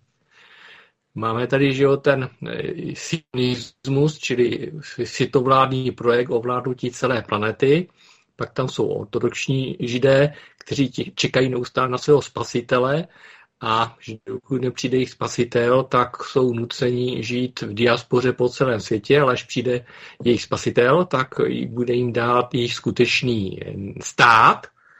A že ti ortodoxní židé říkají, že ten stát, který teď uměle byl vytvořen v roce 1948, tak byl vytvořen nesprávně, že ještě nepřišel spasitel. No, Wikipedie říká, že byl založen rozhodnutím OSN na území britského protektorátu. A ta část židů si eh, přála ten stát už založit během první světové války, což nevyšlo. A asi situace po konci druhé světové válce byla tomu přející a Britové v ten okamžik spravovali stát Palestina. Stát Palestina, který patřil palestincům a oni to mají jako rodnou zemi. No a OSN se vůbec neptala na názor palestinského státu a neptala se na to, jestli jako chtějí, aby na jejich území byl zřízen izraelský stát. No zkrátka to se rozhodlo v OSN. Asi bylo zajímavé se dopátrat, jak a kdo tam hlasoval a jaký byl důvod takovou operaci udělat. A to území původně to palestinské spravoval eh, pod britským protektorátem. No a takže stejně tak, jak minkotorná média nechtějí zohledňovat pozadí a vznik eh, vojenského nebo vojenské speciální operace mezi Ukrajinou nebo Rusko na území Ukrajiny, na území ruský mluvících obyvatelů v Ukrajině. Nechtějí vůbec minkotorná média zmiňovat a vysvětlit rok 2014, čili puč a, e, a ostřelovači v ulicích a násilné odstoupení bývalé vlády a vytvoření jakési proamerické vlády. A stejně tak na média vůbec nezmiňují mínské protokoly. No, takže když se vrátíme k tomu problému v Izraeli, tak bychom se měli ptát na souvislosti a nikoli v tak, jak nám mínkotorná média prezentují až to, co je tam teď. To nedává smysl, pokud to nedostaneme do té souvislosti se vznikem izraelského státu na území e, Palestiny. A co se tam stalo, kam byli palestinci vysídleni, jak byly vlastně přenastaveny po roku 1948 byly úplně přenastaveny vztahy mezi Palestinou a Izraelem. A my tady, že jo, ve studiu nejsme úplně odborníci na tyto věci, a bylo by milé, kdo se v těch mezinárodních stazích vyzná, tak tomu udělal objektivní podrobnou analýzu a v tom čase, jak se ty události tam vyvíjely a hlavně na sebe navazovaly. A to je velmi důležité, jak ty události na sebe navazují. Tak to je můj příspěvek. Tak, můj mír nám to zcela s vyčerpávajícím přesahem vysvětlil. Tak Jiří, můžeme jít dál na další příspěvek. Teď tam máš už otevřených mrachy, tenhle máš tak správně. Tak, tohle to, co mě jako velmi, velmi pobavilo, jak si v podstatě, no, Palestína není jako ve, ve združení zemí BRICS ale jak si vlastně to združení těch zemí BRICS eh, dělá, dělá, co, dělá co chce a vůbec nebere svým způsobem ohled jako na zbytek světa, protože už jsou si velmi jistí v kramflecích a to z toho důvodu, že mají 70% populace, 70% ekonomiky, 70%, možná 90% zdrojů, takže v podstatě se můžou, můžou si zvát do Kremlu, koho chtějí, můžou si jednat s kým chtějí, jak chtějí a Západ svět s tím neudělá vůbec nic, ani OSN s tím nic neudělá, protože mnoho států, mnoho států nechtělo odsoudit Palestinu za útok proti Izraeli, i když tam teda úplně zbytečně umírali, umírali lidi ve strašných bolestech a strašným způsobem. Ale oni to prostě vidí tak, jak my to nikdy v našich mass médiích neuvidíme, že v podstatě stát Izrael byl malým státem a vlastně tu Palestínu postupně nějakým způsobem zapracoval do státu Izrael a teďka tam jsou zbytky toho západního břehu a zbytky té gazy z původního státu Izrael. A to ten ostatní svět to ví, vidí to a částečně ty palestince chápe, i když tím neomlouvá to, co těm Izraelcům jako na těch civilních, civilních obětech, obětech udělal. Takže to, co jsem sem dal jenom proto, abyste se uvědomili, že ve světě jsou i jiné síly, než je Amerika s Evropskou unii a že ty, ty, tyto jiné síly nebo geopolitické celky si v podstatě jedou svoji vlastní politiku a nekoukají se, co tomu řeknou ti druzí, nebo co tomu případně řeknou nějaké jiné geopolitické celky. Tak, Jiří, můžeme dál.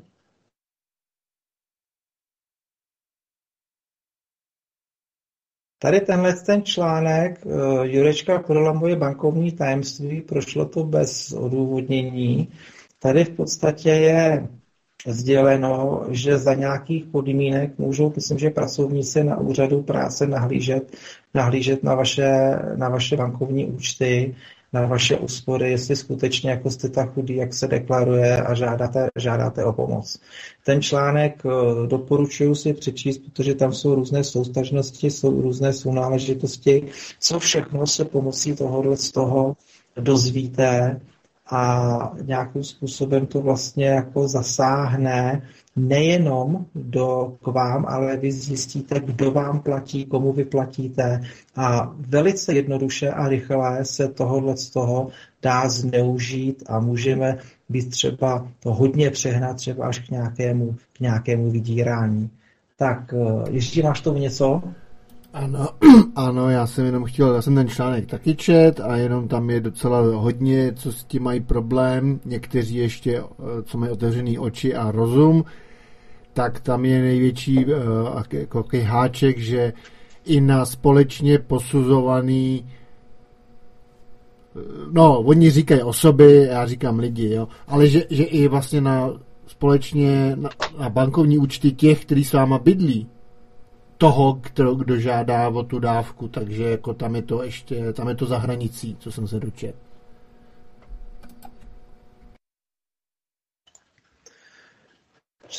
jako opravdu stojí si to za to přečíst. Tady vidíte, jak vlastně ta cípající kobila, kobila kope, že už prostě oni nevědí, nevědí, kde ty, kde ty dávky osekat a, a přitom miliardu, miliardu každý měsíc prostě dáváme, dáváme na pomoc, na pomoc uprchlíkům, že to máte 12 miliard, miliard ročně.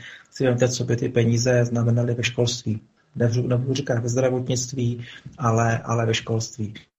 Takže tomuhle článku ten rozebírat nebudu, ten si opravdu v klidu přečtete, přečtete sami a považujte, považujte eh, nad ním. Tak, můj měr, chceš tomu něco říct? Já myslím, že můžeme pokračovat, ještě tam máme nějaké bodíky. Dobrá. Tak, tohle to Česká ministrně obrany chce vystoupení České republiky z OSN, tak to bylo díky tomu, že neodsoudili OSN Hamas. Ten článek, hlavně ta druhá půlka je velmi zajímavá toho článku. A což jsem teda nevěděl, že pokud by se zrušili, pokud by se zrušilo OSN a následné organizace na OSN, tak by se údajně začaly revidovat hranice ČSR, ČSSR a České republiky a Slovenské republiky po druhé světové válce a že by zase vešly do hry, do hry Berešovy dekrety, protože právě díky OSN a díky různým mezinárodním smlouvám v rámci OSN máme hranice takové, jaké je máme. To jsem nevěděl a to mě vyrazilo dech. Jsem si původně myslel, že když jako by jsme třeba i z toho OSN vystoupili, takže by to jako byla ztráta nějaké mezinárodní prestiže, mezinárodního postavení vlastně v tomhle spojeném světě České republiky, ale to, že by to mělo vliv na naše hranice. Jirko, můžeš trošku sjet níž, jestli to tam, aby to tam, když tak, když tak přečet. Ještě, ještě, tak pomalu, pomalu, tady to je. Vystoupením ČR OSN by totiž došlo k vystoupení ze všech organizací, které jsou OSN zastřešeny a bylo by ohroženo ukotvení hranic České republice po druhé světové válce. Členství České republiky v OSN garantuje současné státní hranice České republiky, je tím uznán nárok českého národa na území ČR a členstvím v OSN získává stát garanci vlastní identity. Tohle, co jsem přátelé ne, ne, nevěděl, tohle to mě jako vyrazilo dech a z tohohle z toho důvodu jsem tam ten článek dal, aby jsme byli víceméně, pokud teda aspoň ne já, informováni o takovýchhle věcech a měli jsme na paměti, že v podstatě se někomu může něco jevit jako naprosto perfektní nápad, protože tu organizaci třeba nemá rád nebo s nějakým způsobem si myslí, že špatně funguje, ale neuvědomujeme si ty eh, mezinárodně právní důsledky, kde, kde vlastně to právo spojuje různé, různé celky a garantuje věci, o kterých by člověk ani nevěděl, že jsou garantovány právě skrze tyto nadnárodní státní, státní svazky právní. Eh, můj Miri, máš tomu něco? Ano, chtěl bych eh, to říct, že rozšířit trošku pohled tohoto článku. Z mýho pohledu je ta eh, situace kolem OSN ještě trošku více rozměrná, že naznačuje, že OSN bylo zřízeno uměle globálním prediktorem pro prosazování jeho moci. A bylo to nastaveno tak, že eh, státy, aby jim byla zaručena jejich svrchovanost, tak musí být registrované US, no jako by měly být členy OSN a tam by měly být registrované své hranice. A e, vypadá to tak, že globálnímu prediktoru e, OSN jako výhradní nástroj pro prosazování svých globálních cílů přestal fungovat, protože v OSN se objevily kromě toho anglosaského systému vedené Spojenými státy a londýnskými kancelářemi další globální eh, subjekt.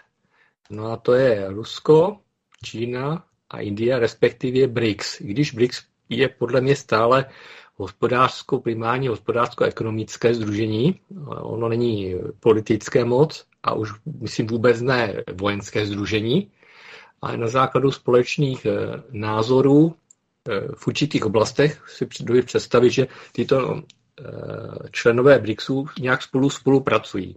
A co chci říct? Takže globálnímu prediktoru už nefunguje absolutní prosazování se v vůle skrze OSN. No a eh, kdo ještě může zaručit jakousi suverenitu nebo ochranu jakékoliv jinému státu menšímu? No, pokud to není takzvané OSN, takže ještě jiný superstát, supervelmoc, která má jiný názor než globální prediktor a anglosaská kolona. A tato supervelmoc je schopna nově vznikajícímu státnosti eh, garantovat nedotknutelnost spolupráci a že je jako garantem svrchovanosti tohoto státu, jak se stalo že jo, v rámci ruského prostoru vyhlášení Doněcké a Luhanské republiky a garantem že to vůbec to vyhlášení bylo a že nebude hned to území napadnuto, i když bylo odstřelováno, tak garantem té částečné svrchovanosti bylo jako Rusko. No a co chci říct, že mimo jiné Ukrajina, a to opakovaně jsem zahledne alternativě, nemá dotečka své hranice e, zapsány v OSN. A přesto jakousi suverenitu v vozovkách požívá, a jenom to, že za nima stojí jiné supervelmoci, ale OSN tam jako Ukrajina jako stát není. Takže chci říci, že to vypadá, že funkčnost eh, nástroje OSN vůči slabším přestává fungovat a další supervelmoci můžou být garanty určitých eh, menších států, nezávisle na to, jak to má nastaveno OSN.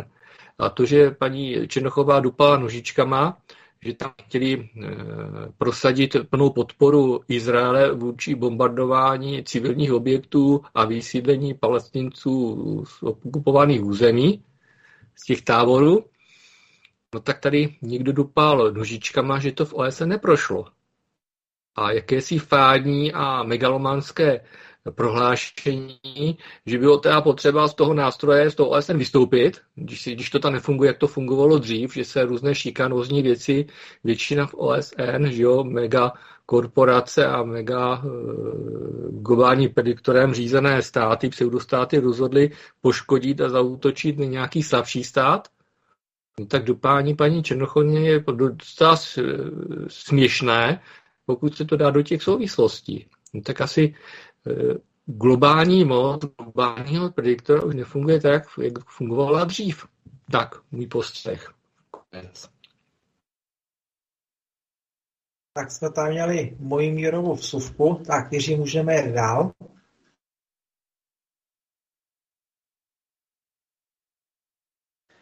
Tohle je moc pěkný článek, jak si dolar kope hrob skrze proxy války USA tam opravdu to stojí za to si ho pročíst, protože je vlastně vysvětleno, že čím víc války v Americe, tak tím větší, tím větší výda.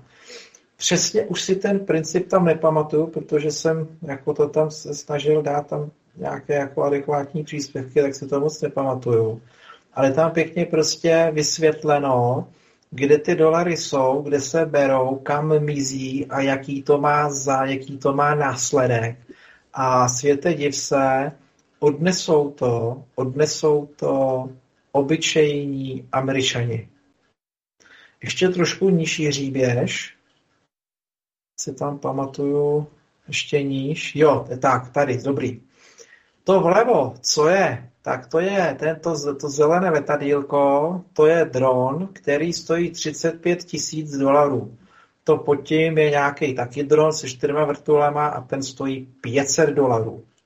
A to vpravo, co vidíte, ty červené piktogramy, tak to jsou vlastně bojová technika, dalo by se říct bojová technika NATO. Takže letadlo 25 milionů, vrtulník 15 milionů, tank 50, 7 milionů, nějaký obrněný menší tank 6 milionů, obrněné vozidlo 1 milion. A to, co vidíte vpravo, se dodává na Ukrajinu, a to červené, a to, co vidíte vlevo, tak to vlevo, to zelené, ničí to červené. Takže si vemte, že když vezmeme tank za 7 milionů dolarů, tak je zlikvidovaný dronem za 35 tisíc dolarů, nebo nedej bože dronem za pětistovku. A teďka jsme u toho, čemu se říká horečné zbrojení a financování horečného zbrojení. Rusové vyhrávají, no vyhrávají, mají převahu nad bojištěm proto, protože používají levné zbraně. Dejme tomu, když vezmeme 35 tisíc dolarů, no i kdybychom vzali 100 tisíc dolarů jako strop za ten dron, tak proti tomu jsou milionové položky v milionech dolarů, co oni vlastně ty Rusové těmi 100 tisíci dolary zlikvidují. A teď si vemte, že když tam dají 10 tanků, tak to mají 70 milionů. A když oni dají vlastně 10, 10 dronů v těch 135 tisíc, tak mají vlastně 350 tisíc. To je naprosto neadekvátní. A teďka ty amíci musí tisknout prachy jak zvěsilí, aby tu válku mohli ufinancovat. Zatímco třeba uh, Rusové potřebují, já nevím, 500krát méně peněz na vedení celé té války. A tady vlastně je pěkně vysvětleno, jak ty peníze vlastně v té Americe mizej a proč je na tom Rusko tak dobře. Protože tam Rusko nedodává tyhle ty nákladné, drahé celky, kdy vám stačí jeden dron, i kdyby za 100 tisíc dolarů a ten vám prostě ten tank za těch 7 milionů dolarů prostě, prostě zjistí. A to, že ty Rusové se dokážou trefovat na těm, do těch tanků, do těch letadel, tak to teďka víc zpráv protože teďka se dokonce snad někde čet, že vypustili nějaké rychlé rakety eh, britské a oni jim byli schopné, rusové, ty britské rakety sestřelit.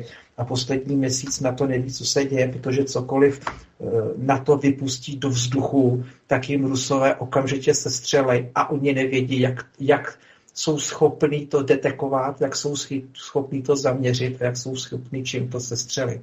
Takže to jsem vám sem dal prostě ukázku, abyste věděli, jak se válka vede ve financích, jak je to ekonomicky a jakým způsobem to potom má dopad na tu, na tu Ameriku a na ty občany vlastně, na ty občany v té Americe. Doporučuji přečíst, je to takové, je to, je to hezky zpracované, a velice, velice jednoduše, velice jednoduše to, to pochopíte. Tak, Jiří, můžeme dál.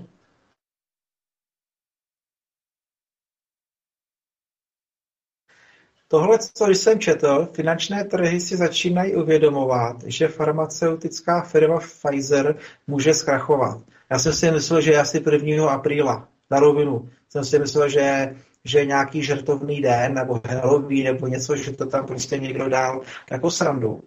Ale víte co? Zase se budu opakovat.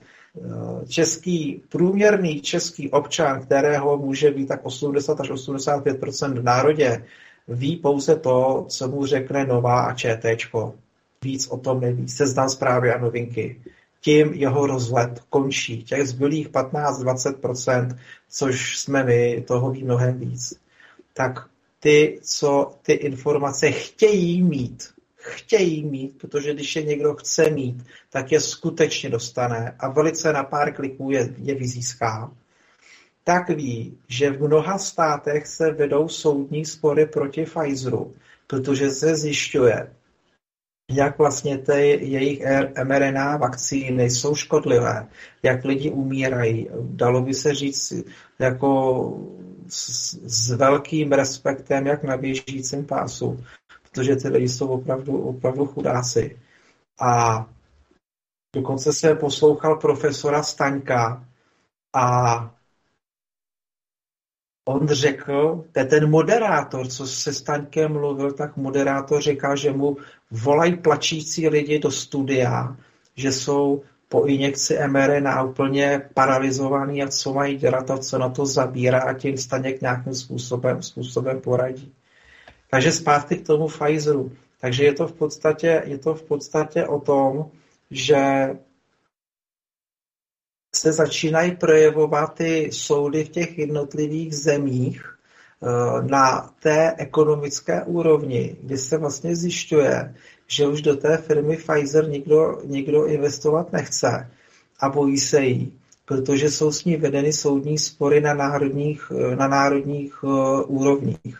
A teďka, teďka nevím, jak to, který státy, někde jsem si to, někde jsem si to i poznamenával, že v Evropě probíhaly uh, soudní spory a jestli to bylo Nizozemsko nebo nebo Rakousko, nebo nějaký skandinávský stát, který naprosto prostě jasně řekl, že jsou vedlejší, vedlejší účinky a že se to bude zkoumat. Takže doporučuji, doporučuji přečtení, přečtení též. Tak, můžeme na další, Jirko.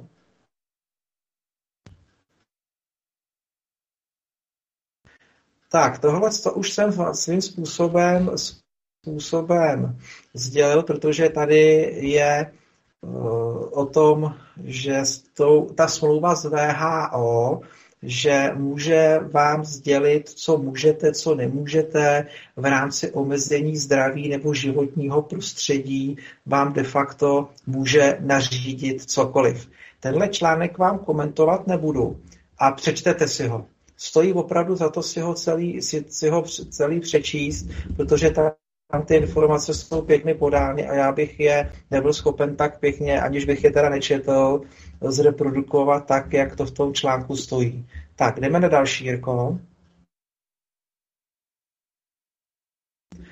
Jak jsem byl pravil, bývalý spravodajský důstojník USA nechápu, jak Rusko se střelilo 24 stíhaček a furt to nějaká ta ukrajinská letecká obrana, tak to on je, ten, on je krátký, to jsem jenom pouze chtěla takovou jako informaci, takovou noticku, abyste věděli, co se děje, co se týče technologií, abyste věděli, že oni opravdu ty technologie na to, na, na to mají, teďka je mají jedinečnou příležitost ve vzduchu vyzkoušet, na rozdíl od Američanů ty, ty technologie nemají, ani je nemají možnost vyzkoušet v ostrém provozu, což teďka Rusko má. A je to v podstatě neocenitelný, když pomenu, že tam umírají lidi, no, neocenitelná možnost, eh, příležitost, jak to, jak to vlastně jak to otestovat. Prostě mají radioelektronický boj na takové úrovni, že na to neví, co s tím má dělat. Tak, Jirko, další.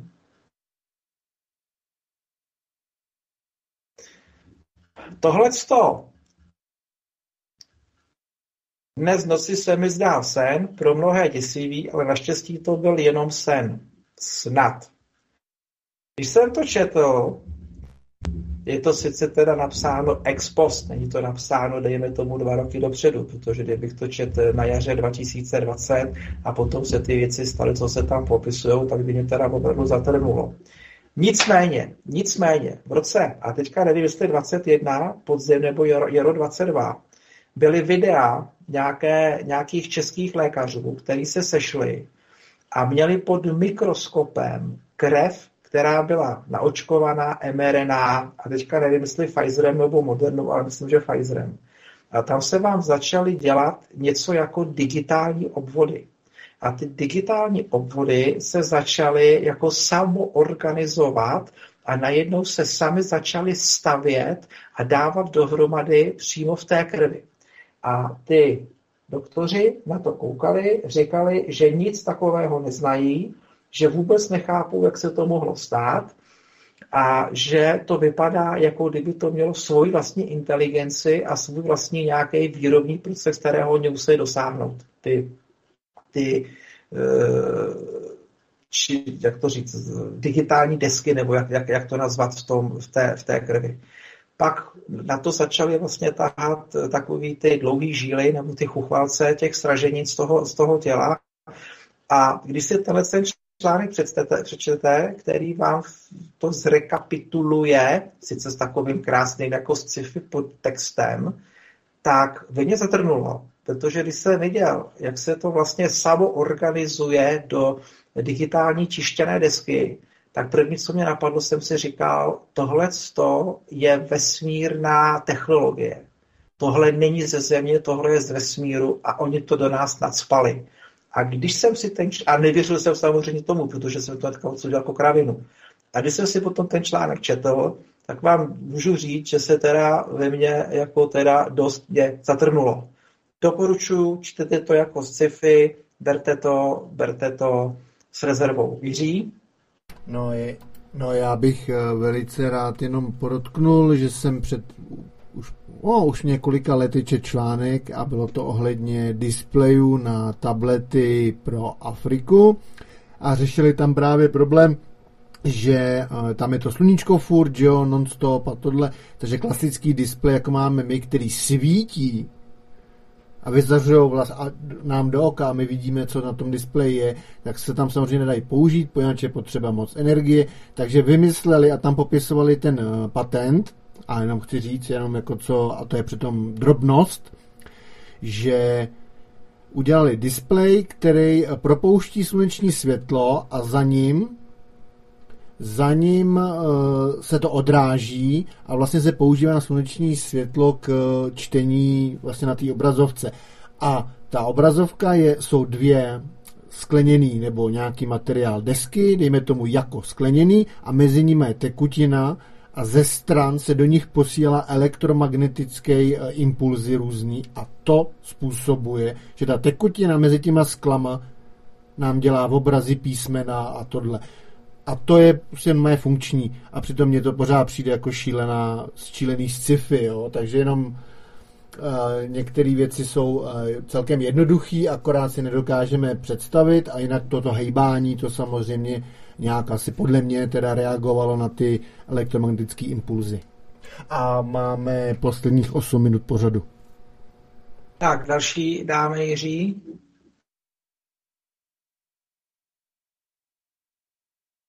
Ještě máme dvě témata, pak máme ještě jedno. Tenhle ten článek tady vždycky na Tarisku, že zoufalá chvazalská mafie odvádí pomocí gazy pozornost od důležitějších událostí. Benjamin Fulford, on to má vždycky takové jako dlouhé články, jsou to dlouhé překlady, ale můžu vám říct, že on to sice vysílá na Tarisku a to třeba dávají 7-10 dní se 14 denním spožděním, což ale jako nebere kvalitu těch informací, které tam jsou, které tam jsou obsaženy.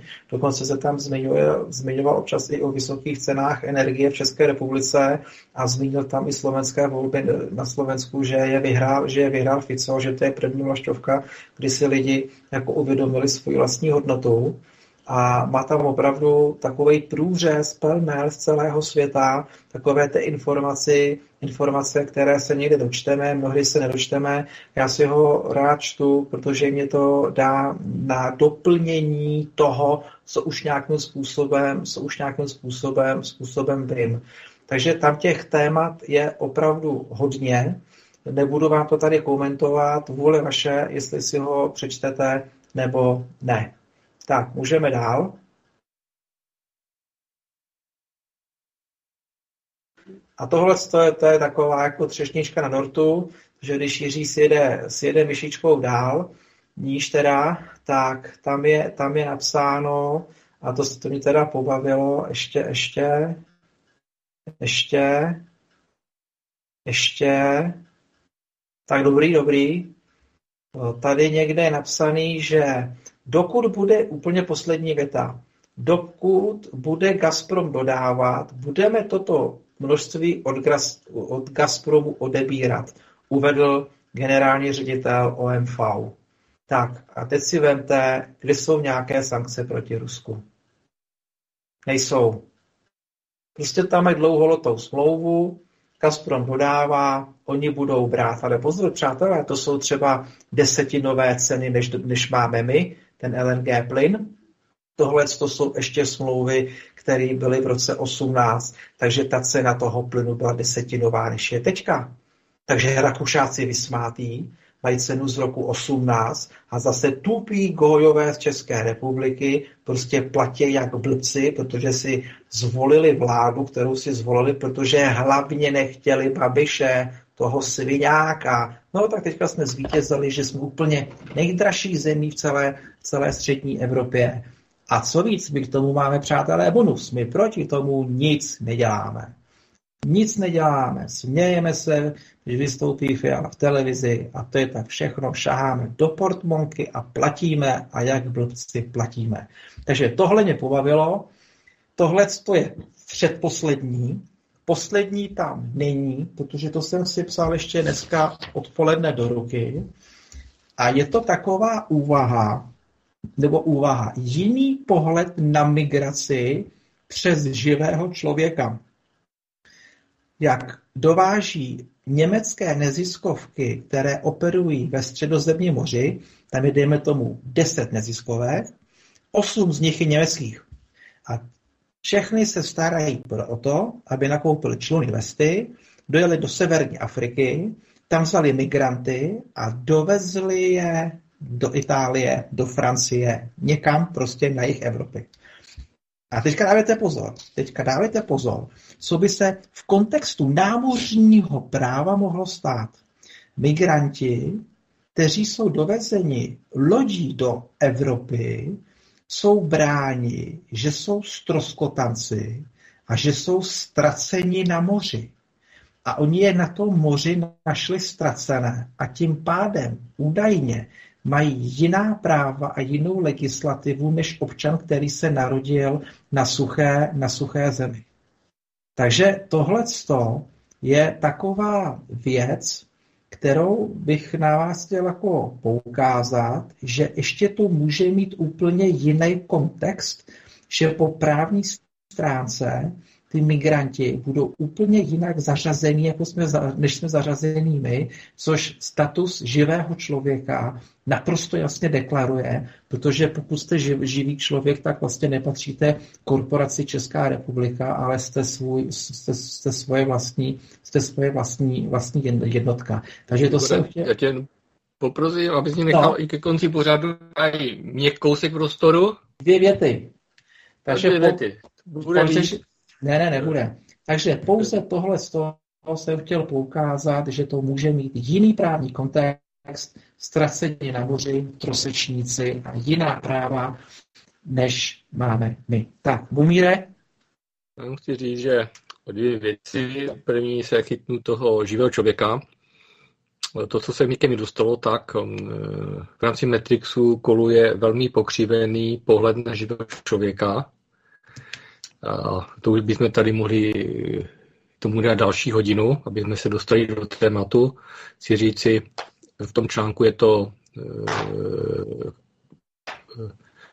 se to říká, záměrně přiohnuto a živý člověk by znamenal suverénnost e, s plnými právy lidské bytosti, včetně jakéhosi druhu nepodmíněného příjmu a podílu na celkovém bohatství planety Země. Takže ten článek bych nebral vůbec vážně. Tam jenom eh, je to jinak podle mě a jenom chtějí upřednostnit, Metrix upřednostnit jakási práva jakýchsi migrantů vůči původním, eh, původní populaci daného státu. A to zvýhodnění samozřejmě to je porušování různých zákonů a tak dále a dohod a, a v podstatě zničení původní populace daného státu. Ani ne eh, imigrací, ale spíš invazí.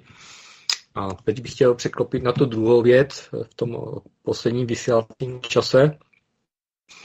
Moje přání je, aby vznikla eh, na úrovni české alternativy, možná i nějaká iniciativa s přesahem do politiky, která by začala eh, spojovat alternativu, nebo dejme tomu prvním krokem eh, zajímavé autority, které by chtěli vstoupit do nejbližších potom voleb na úrovni třeba poslanecké sněmovny do Českého parlamentu. A chci říci, že e, taková iniciativa překoná sama sebe v okamžiku, kdy e, dá dostatečně svobodný a komfortní prostor všem autoritám, které ta iniciativa chce pojmout.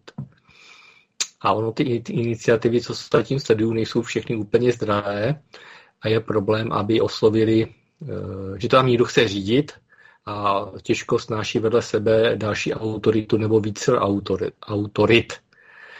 Takže uvidíme, kam to sjednocování v té alternativě povede. Ale chci říct si z toho slovenského příkladu, alfa omegou je daná autorita jako taková, ať už bude součástí nějaké strany společenství, združení či ne, a důkazem je to, že ta autorita má dlouhodobě stejné konzistentní názory a jsou zatím výsledky, co pro tu alternativu a lepší budoucnost pro národ dělá.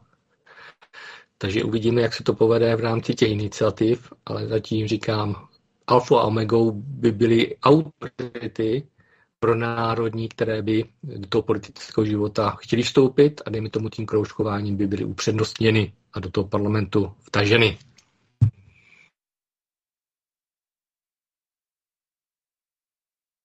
Tak, vážení přátelé, posluchače, kamarádi, děkujeme vám za váš čas, za vaši trpělivost a těšíme se na setkání s vámi.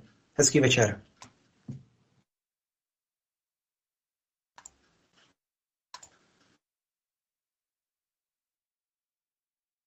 A tak jsem nepochopil, že uh, už je konec, uh, takže děkuji moc, děkuji moc a poněvadž uh, se připojuji k Mojmírovo uznání na Slovensko, tak bych nerad zapomněl na Odisí vzkazovníku. Máme tady vzkaz ze Slovenska, čauky Česko, Keď sa Češi naštvu, zaplní Václavák a tvrdo požadují odstoupení vlády. Keď sa Slováci naseru, vyvolají předčasné volby a vládu nakopu do zadnice. Ha, ha, ha, takže ano, jste trochu víc uh, horkokrevnější. A to je konec dnešního 13. kaleidoskopu. Moc děkuji můj Mírovi a Liborovi za velmi pestrý a opravdu plný kaleidoskop plný střípků a budu se těšit zase na další pořad a už musíme předávat do dalšího studia, takže se zatím mějte fajn, poslouchejte dál. A zatím